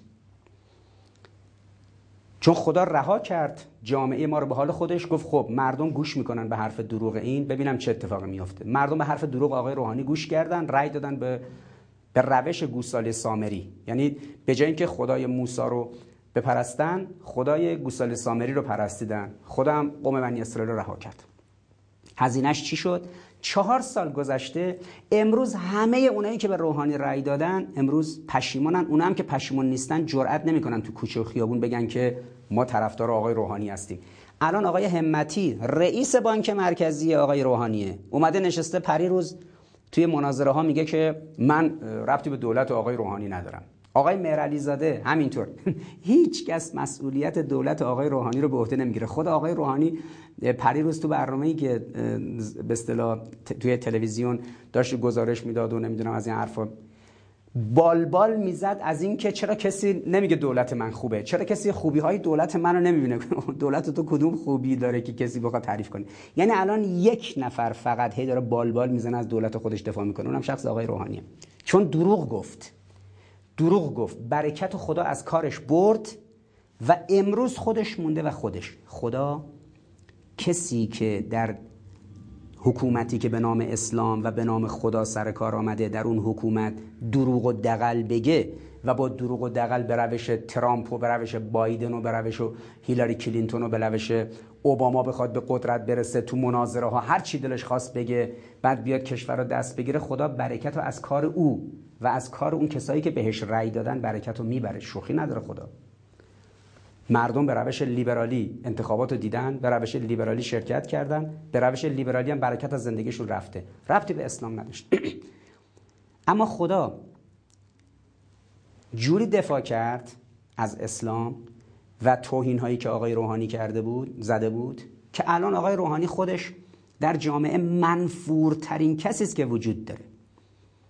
یعنی در سیاست مداران 300 400 سال گذشته ایران از دوره صفویه تا به امروز من در تاریخ ایران هیچ سیاست مداری رو به منفور بودن آقای روحانی نمی‌شناسم. من این موارد تاریخی رو صبح شب دارم تدریس می‌کنم دیگه. آقای مهرعلی زاده اومد یه دروغی گفت که آقا آقای رئیسی 6 کلاس سواد داره. بعد آقای رئیسی که فقط 6 جلد کتابای علم دینی است که داره تو حوزه علمی طرفش تدریس میشه. و از اون طرفم یه اتفاق عجیبی افتاد اینکه گفتش که این تحصیلات عمومی نداره. بعدم سریع اسناد و مدارک دانشگاهی این بنده خدا آقای رئیسی منتشر شد. منتظر بودم ببینم آقای مهرعلی زاده عذرخواهی می‌کنه یا نه که اصلا این لیبرال ها چه حس و حالی دارن. آقای همتی به عنوان رئیس بانک مرکزی. آمده مثلا فکر می‌کنه اگر بیاد سفسته کنه و پشت هم اندازی کنه و مسخره بازی در بیاره برده. خب آقای همتی آمده میگه که این آقای رضایی وقتی دکترا می‌گرفته استادا رو میبرده تو اتاق خودش بهش درس بدن. آقای رضایی هم میگه خب بابا این که ضربه به جناح سیاسی شما چون رئیس دانشگاه تهران اون موقع آقای دکتر عارف بوده. یعنی آقای دکتر عارف شما حاضر شده استادای دانشگاهشو ورداره بفرسته تو اتاق من محسن رضایی که مثلا از من امتحان بگیرم. ولی آقای بهمنی آقای همتی آقای عبدالناصر همتی الان مجری پرسید اول این مناظره مناظره اقتصادیه بعدم مجری پرسید که مثلا در مورد فرض کن بدهکاران بانکی نمی‌دونم در مورد مسائل تر اقتصادی. شما تر اقتصادی چی داری؟ نظرات چیه؟ شما اصلا کلا سوال ماجرا رو ول می‌کنی. فقط توپخانه رو می‌گیری سمت حریف. اونو بزنی انگار اگر محسن رضایی رو کوبیدی و گفتی من این بقیه رو پوششی می‌دونم به همه توهین کردی گفتی فقط رئیسی رقیب منه با اون در میفتم و بعد نمی‌دونم از این حرفا. بعد مثلا الان عوامم گفتن آقا بار کلا عجب این قشنگ بحث کرد. بهش رأی دادن مردم فردای امتحان کارایی نمی‌خوان تو نظام. بعد شما آقای همتی می‌خوای بشه رئیس جمهور تو جمهوری اسلامی؟ بعد فردا اولین کسی که روبروت میسته رهبر انقلاب. برو ببین همین آقای جهانگیری رفیقت رو ازش بپرس. آقای جهانگیری که رابط اصلاح طلبا با شخص رهبری بود. بعد از اینکه تو مناظره ها بی اخلاقی کرد برو بپرس بگو که چند دفعه درخواست کرد بره دیدار رهبری رهبری نپذیرفتش. یا چند دفعه خود آقای روحانی بعدن تو این قضیه هر چی سعی کرد بره جلو. چون همین جمله‌ای که رهبری گفتش که آقا اون در اون انتخابات ضربه ای زده شد در این تهمت ها و تحقیر ها و توهین ها و تخریب ها نظام ضرر کرد ایشون مثلا شخصی با کسی نداره. خب شما الان می‌خوای مثلا بشینی توی این مناظره ها تخریب کنی. همه رو تخریب کنی رأی بیاری. آقای همتی همه رو تخریب کرد رأی آورد. فردا می‌خواد تو این نظام کار کنه. دروغ گفته دیگه. آقای روحانی دروغ گفت. من عباسی چهار سال رفتم تو دانشگاه ها تو مساجد گفتم آقای روحانی دروغ میگه. خانوم آقای رئیسی استاد دانشگاه است. آقای روحانی خودش خانومش خانه داره مردم فهمیدن آقای روحانی آدم کلاشه یا آدم مثلا دروغگوه یک آدم مثلا تخریب چیه هیچ. میارزید چهار سال ایشون رئیس جمهور باشه با دروغ. بعد یه دفعه آقای رئیسی اومد شد رئیس قوه قضاییه کنار دستش. یعنی رؤسای قوا کنار همدیگه می نشستن همون کسی رو که تخریب کرده بود. همون قالیبافی رو که تخریب کرده بود دروغ بهش میبست. سال 92 بهش میگفتش که تو لوله می‌کردی دانشجو رو وقتی فرمانده پلیس بودی تو نمی‌دونم قیچی می‌کردی گازنبری. از این اصطلاحات تاکتیک های نظامی رو مثلا می‌گفت تو اینجوری به کار بردی. می‌گفت تو بودی این کار رو کردی نمی‌دونم در ماجرای نمی‌دونم کجا و کجا و کوی دانشگاه این حرفا. خب بابا همه مردم که سخنرانی آقای روحانی رو. همین الان ویدیوهاش توی شبکه های اجتماعی موجوده. سخنرانی آقای حسن روحانی توی قضیه کوی دانشگاه که ایشون رفت اونجا و دانشجوها رو ضد انقلاب خطاب کرد و که نمی‌دونم شما رو جمعتون می‌کنیم فلان می‌کنیم. بابا تو دبیر شورای امنیت ملی بودی. وسط ماجرای فتنه کوی دانشگاه در سال 1178 تو بود رفتی رفتی اونجا تو دانشگاه سخنرانی کردی. کلی به اینا توهین کردی. همه رو ضد انقلاب قلمداد کردی. بعد تو الان اومده شدی مدافع اونا میگی که مثلا قالیباف لوله کرد و قالیباف گازنباری می‌خواست جمع کنه. بعد آقای قالیباف رفت شد رئیس مجلس با رأی مردم. آقای رئیسی با حکم رهبری رفت شد رئیس قوه قضاییه. این یه دفعه حسن روحانی دید دو طرفش دو نفری رو که تخریب کرده بود اومدن قرار گرفتن کمکش. خب آقای همتی سیاست مداره فکر نمی‌کنه بعدش می‌خواد توی حکومت با رهبری کار کنه؟ فکر نمی‌کنه تو حکومت می‌خواد با همین مثلا قوه قضاییه کار کنه؟ فکر نمی‌کنه تو حکومت می‌خواد با همین مجلس کار کنه؟ اگه بگیم آقا اینا اصلا کاری به دین ندارن اصلا کلا بلا نسبت اینا دور از جونشون. این افراد مثلا دینی برخورد نمی‌کنن. می‌خوان سیاسی برخورد کنن فرض کن. خب فردا یه رئیس جمهوری که اینا بخواد به قول معروف روبروش بیستن او کارش مختل میشه سیاست مدار کسی که سیاسه کسی که هنرمند زرنگ این میاد تخریب کنه طرف الان مثلا به چی رسیده یعنی آقای مهرعلی زاده از اینکه مدرک فرض کن تحصیلات آقای رئیسی رو زیر سوال برد یا آقای همتی تحصیلات آقای محسن رضایی رو زیر سوال برد به چی رسید؟ یعنی به این رسید که محسن رضایی نمی‌تونه کشور اداره کنه. آقای همتی دست چپ و راستش رو بلد نبود. محسن رضایی داشت خرمشهر رو آزاد می‌کرد. محسن رضایی جوونه مثلا 27 8 ساله فرماندهانی رو تربیت کرد که یکیشون قاسم سلیمانیه. اگه محسن رضایی نبود استعداد امثال قاسم سلیمانی رو شناسایی کنه عبدالناصر همتی رو کی میشناخت؟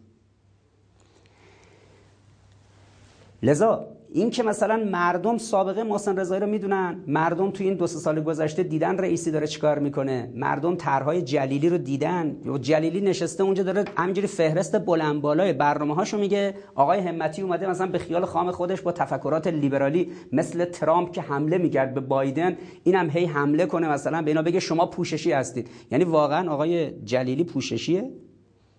یعنی آقای جلیلی نشسته سالها برنامه آماده کرده فهرست برنامهش یک دو سه چهار. او پوششیه. محسن رضایی هم پوششیه. بعد همه پوششی هن. فقط شما هستی. شما که پراکسی کردی عزیز من. یعنی اگر اینا کاندیدای پوششی هن آقای مهردی زاده و آقای همتی کاندیداهای به اصطلاح نیابتی هن.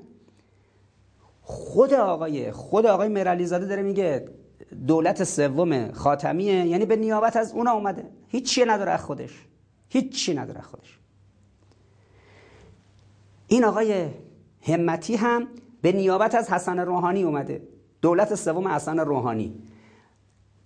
آقای همتی که من می‌دونم چرا رفته. ببینید آقای همتی انگیزش برای شرکت در انتخابات می‌دونید چی شد؟ زمانی بود که قوه قضایی آقای سیف رئیس سابق بانک مرکزی رو قوه قضایی صدا کرد. اتهام آقای سیف چی بود؟ سی میلیارد دلار ارز. شما به عنوان دلار 4200 ریختی تو بازار که قیمت ارز بیاد پایین نیومده. شما 60 تن طلا رو کردی سکه ریختی توی بازار طلا پایین نیومده. اتهام تو اینه دیگه. عبدالناصر همتی دید ایداد بر من. این که حجم مسائلی که رقم زده انقدر بوده الان کشیدنش دادگاه من که وضعیتم بدتره.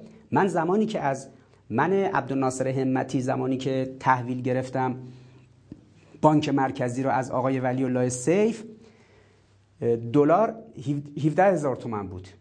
از دلار 17 هزار تومن رسوندمش به 30 هزار تومن برش گردوندم 24 هزار تومن نگرش داشتن در طول این دو سال میلیاردها دلار کردیم ارز 4200 ریختیم توی بازار. خب بلا فاصله بعد از اینکه انتخابات ریاست جمهوری تموم بشه آقای روحانی بره من عبدالناصر همتی هم می‌برن کنار دست آقای سیف. منم می‌برن اونجا که آقا بیا پاسخ بده دلارا رو چیکار کردی؟ آقای همتی چیکار کرد؟ نشست با خودش فکر کرد. بهترین راه اینه برم کاندیدا بشم. کاندیدا ریاست جمهوری میشم بعد میرم تو صحنه انتخابات. همه رو ول می‌کنم. رئیس قوه قضاییه کیه؟ الان آقای رئیسیه. برای اینکه اگر مثلا فردا قوه قضاییه آقای رئیسی شد رئیس جمهور مثلا بعد قوه قضاییه با من برخورد کرد مردم بگن آقا عبدالناصر همتی رو چرا بهش هم به اصطلاح الان بردنش دادگاه دارن بهش میگن دلارا چی شد؟ دلار 4200 به کیا دادی؟ چه جوری دادی؟ چرا برنگشت؟ طلاها کو دادی؟ کردی سکه ریختی تو بازار؟ سیف رو بردن دارن محاکمه می‌کنن منم فردا می‌برن.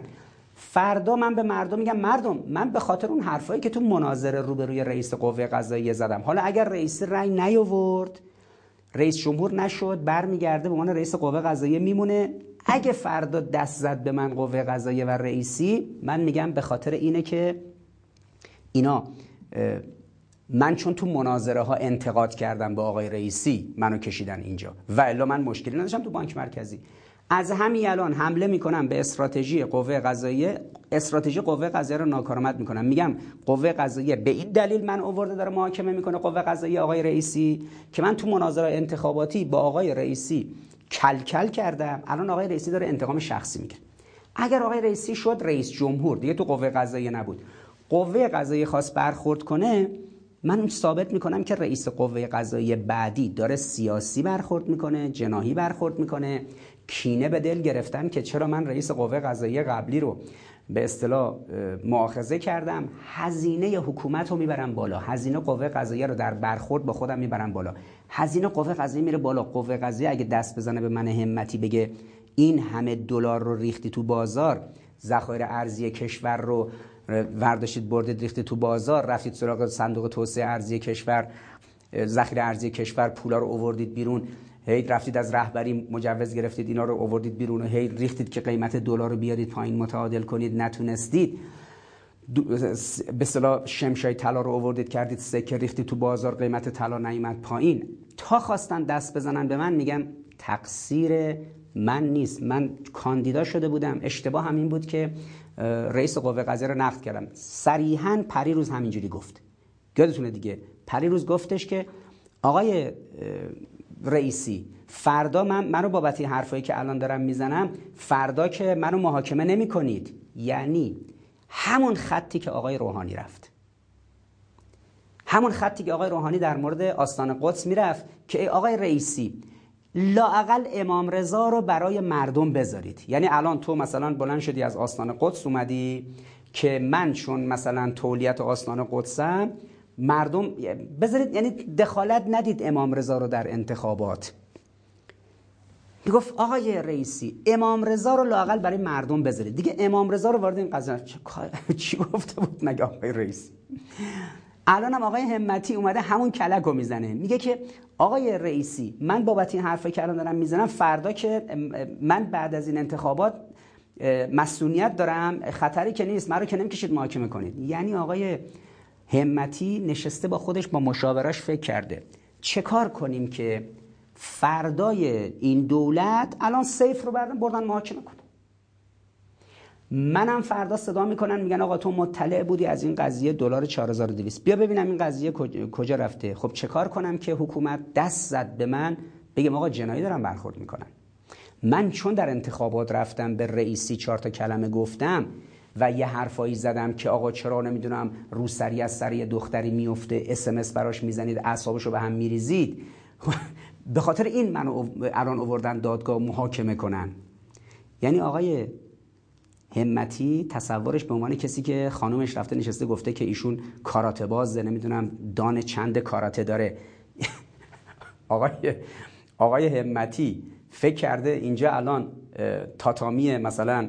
جودو و کاراته است. میره اونجا دو تا سیکن چوکوزوکی می‌زنه و مثلا دو تا مایگری می‌زنه. حل دیگه تمام شد. یعنی دیگه ما ضرب فنی کردیم ناکوت کردیم ناکتان کردیم کاندیدا رو و پیروز شدیم. هزینه نظامم بردیم بالا. نظام جمهوری اسلامی از فردا به من عبدالناصر همتی دست بزنه منو فراخان کنه نماینده دادستان. اینو بگه و بعد داد مثلا من بکشن تو دادسرا. بازپرس از من بخواد سوال کنه که دلار 4200 چند میلیارد دلاری که ریختی تو سنه به کیا دادید؟ لیستشو بده ببینیم به کی دادید. کی برده؟ کی خورده؟ چرا این کار کردید؟ من هزینه نظام رو می‌برم بالا. میگم نظام دست بزنی به من یعنی من چون تون مناظره های حرفایی زدم دارید منو محاکمه می‌کنید. این استراتژی ایشون. البته من برای اون کسی که به آقای همتی درجه مشکی در کاراته داده نمی‌دونم ایشون سبکش توی کاراته شوتوکان وادوریو مثلا کانزنریو یا حد اکثر مثلا شاگرد مکتب ماسوتاتسو اویاماست یعنی همون تخصصی کیوکوشینکای کار کرده. نمی‌دونم سبکش چیه کدومی که از سبکای کاراته رو ایشون دارای دانه نمی‌دونم چنده. اما معلوم میشه کیلویی بهش دان دادن. چون بالاخره درگیر بانک و این ور ور بوده احتمالاً. از این تحلیلایی که خودشون می‌کنن قضاوت های مدل خودشون. حتما طرف می‌خواسته موافقت اصولی بگیره وامی بگیره. ایشون هم یه مدت طولانی رئیس بیمه بوده. مثلا تو دوره بیمه بود تو دوره نمی‌دونم صدا و سیما شد تو دوره بانک مرکزی جای دیگه اونم اومدن یه دم آقای همتی رو دیدن.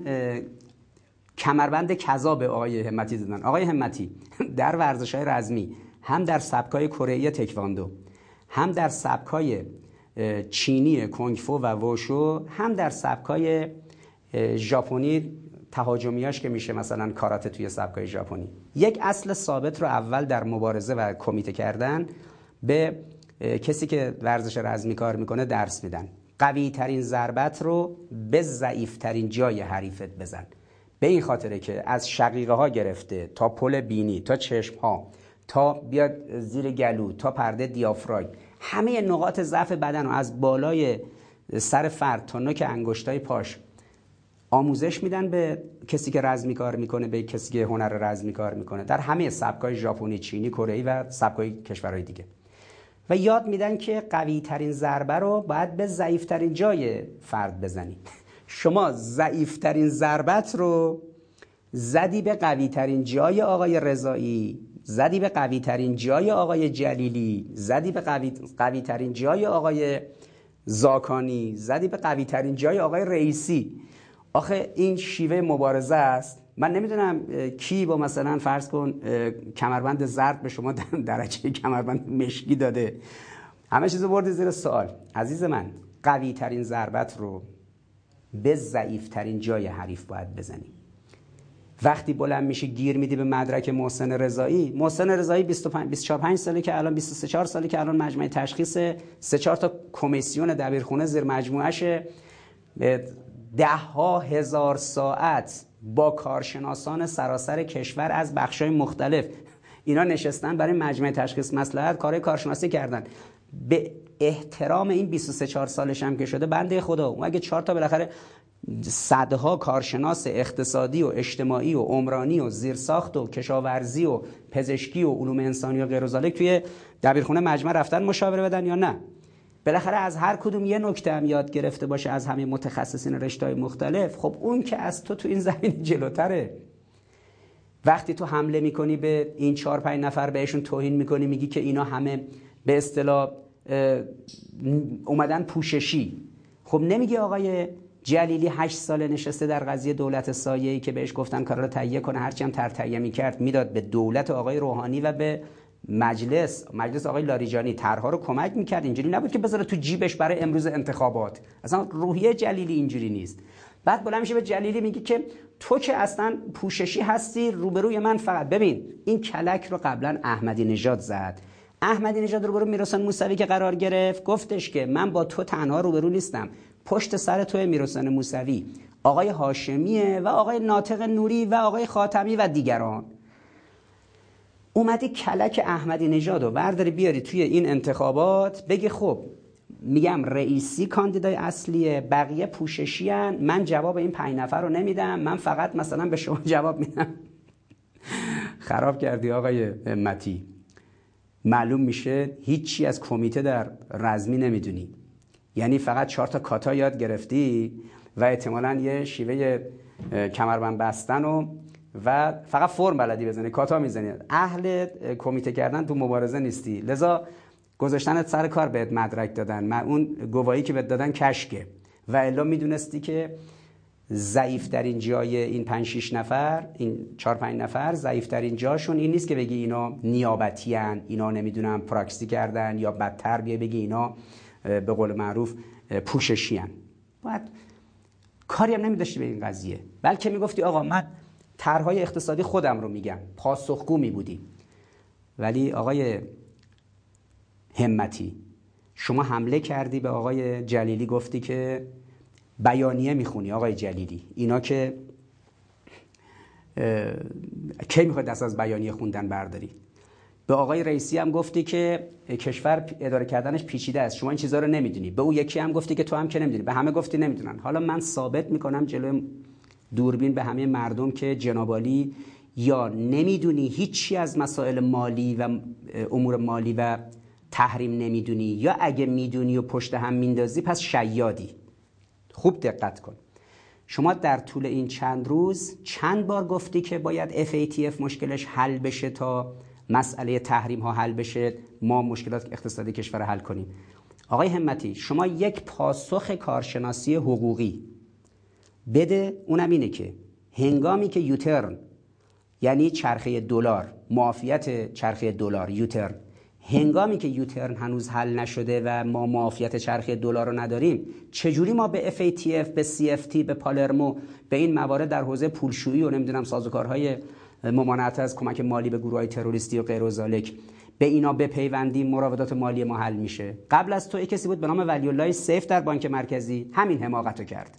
فکر می‌کرد ظریف بلند شده رفته لبخند زده با کری برجام رو امضا کردن اومدن فردا بانک مرکزی می‌تونه با همه جای دنیا کار کنه. ده ماه که گذشت تیر ماه 1394 که برجام تصویب شد در اردیبهشت 1395 آقای سیف بلند شد رفت آمریکا در شورای روابط خارجی آمریکا کنار دست اون جریانات کذایی سهیونیست نشست گفت که هیچ اتفاقی نیفتاده ما نمی‌تونیم با نظام مالی دنیا مراوده داشته باشیم. مقامات آمریکایی اومدن در تلویزیون CNN گفتن راست میگه این مقام ایرانی چون مقوله به نام یوترن معافیت چرخی دلار رو در برجام اصلا بحث نکرده بودیم که حلش کنیم. آقای همتی عوام جامعه ندونن. ماها که تو نظام های اندیشکده می‌دونیم ما که ثابت کردیم حسن روحانی و ترنو نمیشناخت جواد ظریف نمیشناخت و عراقچی هم نمیشناخت. من عباسی انقدر اینو تو دانشگاه ها و رسانه ها و مساجد گفتم تا بالاخره خبرنگارا یک ماه پیش وقتی که آقای عراقچی از یکی از سفرهای وین برگشته بود. خبرنگارا بهش گفتن آقا بالاخره قضیه یوترن چی شد؟ آقای عراقچی گفت؟ تازه دادیم کارشناس ها بررسی کنند. یعنی اصلا تا این لحظه در طول هشت سالی که دولت شما درگیر مذاکرات بوده اساسا معافیت چرخه دلار رو در موردش هیچ بحثی با آمریکایی‌ها نداشتن. خود آقای عراقچی داره میگه. خود آقای عراقچی یک ماه پیش مسابقه کرده گفته حالا دادیم کارشناسا بررسی کنن. وقتی نفر قبل از شما در بانک مرکزی آقای سیف بلند شد رفت گفت آقا هیچ اتفاقی نیفتاده در بعد برجام. ما نمی‌تونیم پول جابجا جا کنیم. گفتن آقا شما معافیت چرخه دلار یعنی معافیت یوتر ندارید شما ایرانیان بانک مرکزیتون معافیت چرخه دلار نداره. خب شما یا آقای همت آقای همتی یا شما نمی‌دونی یا حسین رئیس بانک مرکزی ما مثل وزارت خارجه نمی‌دونسته که ما یه گیری داریم به نام معافیت چرخه دلار معافیت یوتر که تا این نباشه هیچ کشوری نمی‌تونه با ما مراودات مالی داشته باشه. اگرم یه روزی نفت میفروختیم تو دور احمدی نژاد با چمدون پولش رو می آوردیم بعدا کار به جای رسید که حتی نفتم میفروشی کالا هم میفروشی پولتو اونجا می‌گیرن بلوکه می‌کنن. در هند در عراق در اروپا در کره جنوبی. چرا پول ما بلوکه میشه مردم؟ چون ما معافیت چرخه دلار یعنی یوترن رو نداریم. شما الان نمودار رو ببینید نمودار رو بهتون نشون بدن می‌بینید که بانک آلمانی وقتی که آلمانیا وقتی از ما یک میلیون بشک نفت بخرن باید اول با آمریکا اطلاع بدن. آمریکا اجازه بهشون بده که بخرن از ما. بعد که اجازه دادن باید پولش رو به یورو بریزن به با حساب بانک آمریکایی بانک آمریکایی به جاش دلار بهشون بده تو خود آلمان. یه شعبه بانک آمریکایی در آلمان. بعد دلاری که داد بهشون می‌بینید بسته دلار رو باید بدن به ایران بشکه نفت رو از ایران تحویل بگیرن. به این میگن یوترن یعنی چرخه دلار چرخه معافیت دلار. خب هنگامی که زمان اوباما اول دوره اوباما این معافیت برداشته شد ما دیگه معافیت نداریم ما معاف نیستیم. اگر ما چیزی به کسی بفروشیم اونا نمی‌تونن پولشو به ما برگردونن پول بلوکه میشه. اگر ما بخوایم از کسی چیزی بخریم اونا نمی‌تونن به ما بدن. الان ما دیگه تحریم نیستیم تو دنیا. الان 190 کشور تحریم نمی‌تونه چی به ما بفروشه نمی‌تونه چی از ما بخره. یه موقع من تحریمم نمی‌تونم بیام جلو مغازه ها چیزی بخرم. یک بار من تحریم نیستم می‌تونم بیام جلو مغازه ها پشت ویترین مغازه ها ببینم. نمی‌تونم بخرم. شما نمی‌تونید به من بفروشید شما مغازه دارها آقای همتی عوام گیر آوردی مردم ایران رو. تصورت اینه که الان میای میگی که مشکلات اقتصادی حل میشه در قضیه مثلا برجام با FATF ما باید FATF رو بپیوندیم. چرا در مجمع تشخیص مسلحت FATF رو تصویب نکردید؟ ببین آقای همتی خودتی. خودت و کارشناسای جناح خودت. 85 میلیون ایرانی بالغتر و رشیدتر از این حرفا که این کلاه سرشون بره. اگر ما نمی‌توانیم به دلیل مقررات یوترن در وزارت خزانه داری آمریکا با هیچ جای دنیا پولی جابجا کنیم. و هیچ کشوری نمی‌تونه با ما کار کنه پولی جابجا بشه به دلیل عدم معافیت چرخه دلار. حالا اگه ما پیوستیم به FATF گفتیم آقا این کل درآمد کشور جمهوری اسلامیه اینقدرش میره توی سپا سپا هم اینقدرش میده به گروه تروریستی مثلا حماس و حزب الله لبنان. بعد اونا میگن آها آمار مقابله با گروه های تروریستی رو از تو نظام مالی جمهوری اسلامی در آوردیم ما اگه الان به این بپیوندیم مشکل یوترن حل میشه؟ واقعا؟ یعنی اگه الان ما به FATF بپیوندیم که هیچ بار حقوقی در سازمان ملل نداره ربطی نداره به اون سازوکار. یوترن در آمریکا رقم خورده مال آمریکاست آمریکا میگه آقا شما FATF و هر چیز دیگر هم بیرون بپذیرید من هر وقت دلم خواست قانون ایسا قانون کاتسا و مقررات یوترن رو رقم می‌زنم. آمریکا این سطح اهرام فشار رو داره هیچ وقت برشون نمیداره. مادامی هم که قانون ایسا منع سرمایه‌گذاری در ایران. قانون کاتسا. و به ویژه چرخه دلار یوترن هست ما یک میلیون مقررات مثل FATF رو هم باشه بپذیریم. مشکل مالی جمهوری اسلامی با دنیا حل نمیشه. پس دروغ نگو آقای همتی. حقه نزن کلک نزن. از این روش ها رئیست آقای روحانی استفاده کرد. الان دنیای خودشو که خراب کرده دنیای مردم رو که خراب کرده هیچ آخرتی برای خودش درست کرده مثل جهنم. حالا شما ممکنه خودت بخوای بری جهنم. اما اگه فکر کردی مثلا قرار ما اجازه بدیم مثلا شما یه تفکری رو رقم بزنی که با این تفکر مردم رو خام کنی بعد دوباره بکشونی مردم رو به سمت جهنم به زور مردم رو ببری به جهنم خب ما این اطلاعات رو به مردم میدیم. الان ده روز دیگه مونده تا انتخابات. من هر شب که این حرفا رو توی مساجد و دانشگاه ها بزنم مردم توی جریان قرار می‌گیرن که شما کلاشی شیادی دروغگویی یا نمی‌دونی؟ یا نمی‌دونی؟ اگه نمی‌دونی پس تو تو بانک مرکزی دو سال بودی نمی‌دونستی که یوترنی وجود دارد و تا این رفت نشه ما هیچ جوری با دنیا نمی‌تونیم مراوده کنیم. بعد الان اومدی میگه FATF باید به پیوندیم به FATF تا مشکلات ما حل بشه. یه تضمین حقوقی بده که اگر ما الان FATF رو بهش پیوستیم فردا مراودات مالی ما با دنیا حل میشه. مشکل ما تو مراودات مالی با دنیا یوترن دیگه. اگر یوترن حل میشه بگو ما FATF رو بپذیریم. اگر نمی‌دونستی که وا مصیبت. یه نمی‌دونستی چیزی به نام یوترن هست. اگر می‌دونستی اومدی داری دروغ میگی توی مناظره های انتخاباتی که یا حسین این آقای عبدالناصر همتی. این قوی ترین ضربه ای بود که یه کسی می‌تونست به ضعیف ترین جای شما بزنه. یعنی شما به عنوان رئیس بانک مرکزی فرق بین این که تقدم با یوترن یا با FATF یا به عکس اینا رو نمی‌دونستی فکر می‌کردی می‌تونی سر مردم رو شیره مالی مطمئنم که این حرف منو جواب نمیدی چون پاسخ براش نداری و نمی‌تونی از پسش بر بیای. اون آقای مهرعلی زاده هم که دیدم دیروز چه گندی زد دیگه. آقای مهرعلی زاده دیروز بلند شده. یه تیزر پخش کرد از فیلم تبلیغاتیش.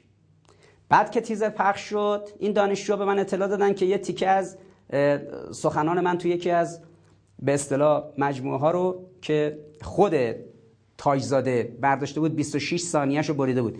من یه موضوع رو دارم این نظریه های انواع انتخابات رو که چه ابعادی داره اینا رو بررسی می‌کنم توی مهندسی سیاسی در جامعه شناسی سیاسی.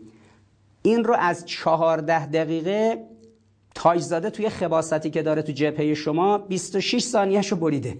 26 ثانیه.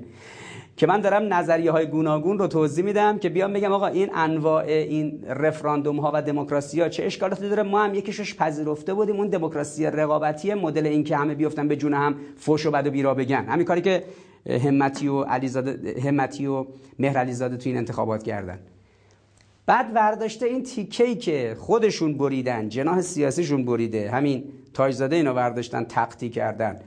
و بعدا وقتی اون این کارو کردن تو جبهه ضد مردمی اصلاحات مجموعه های گوناگون خبرگزاری های گوناگون در شبکه های اجتماعی گوناگون چه کانال ها در تلگرام چه پیج ها در اینستاگرام جای مختلف همه پاسخ دادن که بابا این یه کلش اینه اصلا موضوع یه چیز دیگه است. انگار مثلا کسی بره پشت تریبون بگه نیچه گفت خدا مرد بگن ببینید فلانی داره میگه خدا مرد. بابا این داره نقل قول می‌کنه از نیچه. یا بیا بگی آقا قرآن گفته که مثلا لا تقرب الصلات موقعی که انتم مستکارا یعنی وقتی کسی در حالت مستیه به نماز نزدیک نشه. بگه آقا ببینید این میگه که قرآن گفته که مثلا نماز نخونید.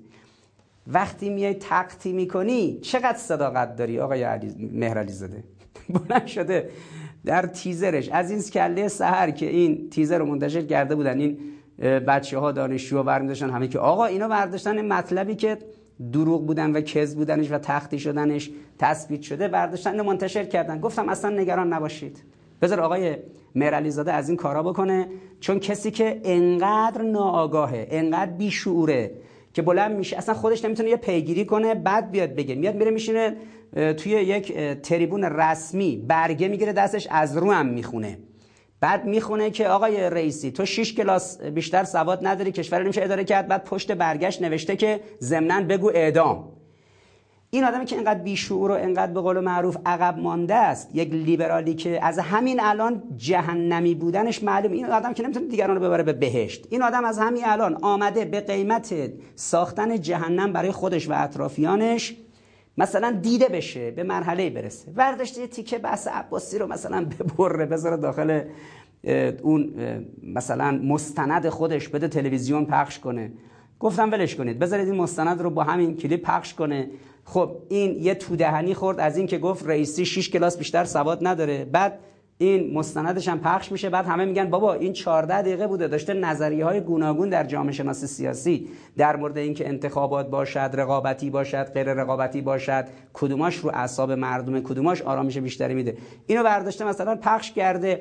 بعد وقت این که به رئیسی میگه تو با 6 کلاس سواد می‌خوای به کشور اداره کنی این آدم توی اولین مناظرش یه گافی داد که بعد فهمید چه گوهی خورده چه غلطی کرده. این گوهی که خورده رو کی گذاشت تو سفرش یعنی یه کاسه ایر بهش دادن یه گوهی خورد. این چی بود؟ این که مثلا گفت مشاوران به من دادن تو ستاد به من دادن. خب تو ستادت هر گوهی بریزن توی کاسه ای تو باید بخوری؟ به عنوان کسی که می‌خوای فردا بشه رئیس جمهور. بعد دیدن که یه کلیپی رو مثلا تو جبهه ضد مردمی و ضد انقلابی اصلاحات تایز زده ملعون برداشته بریده چون تایز زده که همینجوری جهنمیه که بهش که نمی‌خواد بره که مسئولیت حرفاشو بپذیره.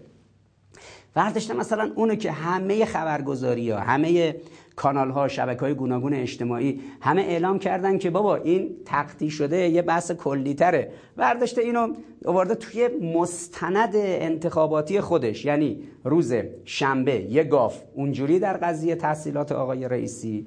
روز مثلا فرض کنید یک شنبه بیاد یه جور دیگه گند بزنه روز دوشنبه یه جور دیگه. خیلی خوبه اینجوری خودتون رو نشون بدید. لذا ببینید عزیزان لیبرال ها اساسا به بهشت نمیرن چون اساسا تفکر لیبرالی تفکر تفکیک بهشت و جهنم نیست. اینا بنده نفسشون و هوای نفسشون هستن. آقای همتی رو هوای نفسش بهش میگه برو اینجوری حرف بزن. آقای مهرعلی زاده رو هوای نفسش بهش میگه برو اینجوری عمل کن. خدا به پیامبر میگه اینایی که مثل اینا هوای نفسشون رو میپذیرن پیامبر تو برای اینا وکیل نیستی یا. اینا کل انعام بل هم ازل سبیلا. اینا مثل چارپا میمونن بلکه در زلالت و گمراهی بیشتری هن. لذا لیبرال ها مطلقا به بهشت نمیرن و وقتی حاکم بشن در یه جامعه جامعه رو به جهنم می‌برن. سندش حاکمان فرانسه. فسق و فجوری در جامعهشون رقم زدن. حالا اومدن به مردم میگن زنای مهارم کنید. سندش ترامپ و بایدن توی آمریکا که خودشون جهنمی هستن جامعه خودشون و بشریت هم به جهنم می‌برن سندش دولت حسن روحانی. حسن روحانی دروغ گفت در سال 92 کلیدشو در آورد؟ گفت من صد روزه مشکلات رو حل می‌کنم آمریکا کت خداست میرم میبندم باهاش. 700 تا تحریم سال 92 رو در سال 1400 کرده 1500 تا. یعنی از دو برابر 100 تا بیشتر. و سال 96 آمد یه دروغهای دیگه ای گفت و خدا برکت رو از زندگی خودش و هوادارانش برد و رسما هم گفت که ما هیچ مسئولیت در قبال بهشت مردم نداریم. اما حسن روحانی برای مردم ایران جهنم درست کرد. حسن روحانی و رئیس بانک مرکزیش عبدالناصر همتی برای مردم ایران جهنم در امور مالی و بانک و بورس درست کردند. و امروز مردم ایران رو رسوندن به این سطحی که شما مشکلاتشون رو خودتون دارید با گوشت و پوست و استخوان لمس می‌کنید. لذا حسن روحانی آمد در همین دنیا برای مردم جهنم درست کرد. حالا گاهی اوقات یه اصطلاحی بود به اسم بهشت شداد. خب شنیدید دیگه طرف میگه آقا چون نمی‌تونیم بریم تو فردای آخرت بذار همین الان یه بهشتی رو همینجا برای هوادارامون درست کنیم. همیشه قدرت های سلطه‌گر این کارو می‌کنن دیگه. الان آمریکا میگه بابا من الان یه بهشتی درست می‌کنم اسم آمریکا رو می‌ذارم سرزمین فرصت ها اپورتونیتی فرصت. اینجا یه بهشته بیاد نمی‌خواد برید در آخرت اون بهشت آخرت. همینجا بیاد خوش باشید. حداقل نئولیبرال های دور بر آقای روحانی نتونستن دنیای مردم ایران رو در همین 7 سال تبدیل کنن یه بهشت دنیوی که بگی آقا مردم دیگه بهشت آخرت رو نمی‌خوان. لاقل اینجا میرن یه بهشتی اینجا تفریحشون رو می‌کنن در آخرت میرن جهنم دور از جون مردم ایران. ولی آقای روحانی و دولتش آمد یک جهنمی برای مردم ایران تعریف کرد و به زور مردم ما رو کشان کشان برد به یه جهنمی تو این دنیا که حالا دیگه آخرتش دیگه سر جای خودش. امروز هم هوادارانشون اومدن همین سازوکار دارن پیاده می‌کنن و قطعا اینها شکست خواهند خورد. لذا این کلیت این راه علاجی است که به نظر من می‌رسه. سوال دوستان در دانشگاه آزاد اسلامی کرج این بود که راه علاج مشکلات کشور چیه؟ راه علاج اینه که ما لیبرالیزم رو بشناسیم بذاریمش کنار اسلام رو بشناسیم و پیاده کنیم. در این صورت مشکلات حل میشه دنیا درست میشه آخرت از دنیا درستتر. دنیا میشه جنت و بهشت دنیوی آخرت میشه بهشت به صلاح نهایی و اون بهشت عقبا. اما لیبرالیزم دنیا رو می‌کنه جهنم در آخرت هم یک دوزخی برای بشر رقم می‌زنه دیدنی. آنچه در پیکره عمل دولت آقای روحانی دیده شد و آنچه در شیوه عمل و سازوکارهای امثال آقای مهرعلی زاده و امثال آقای همتی داره دیده میشه همینه. ول للمتقین. موفق و معید باشید انشالله و السلام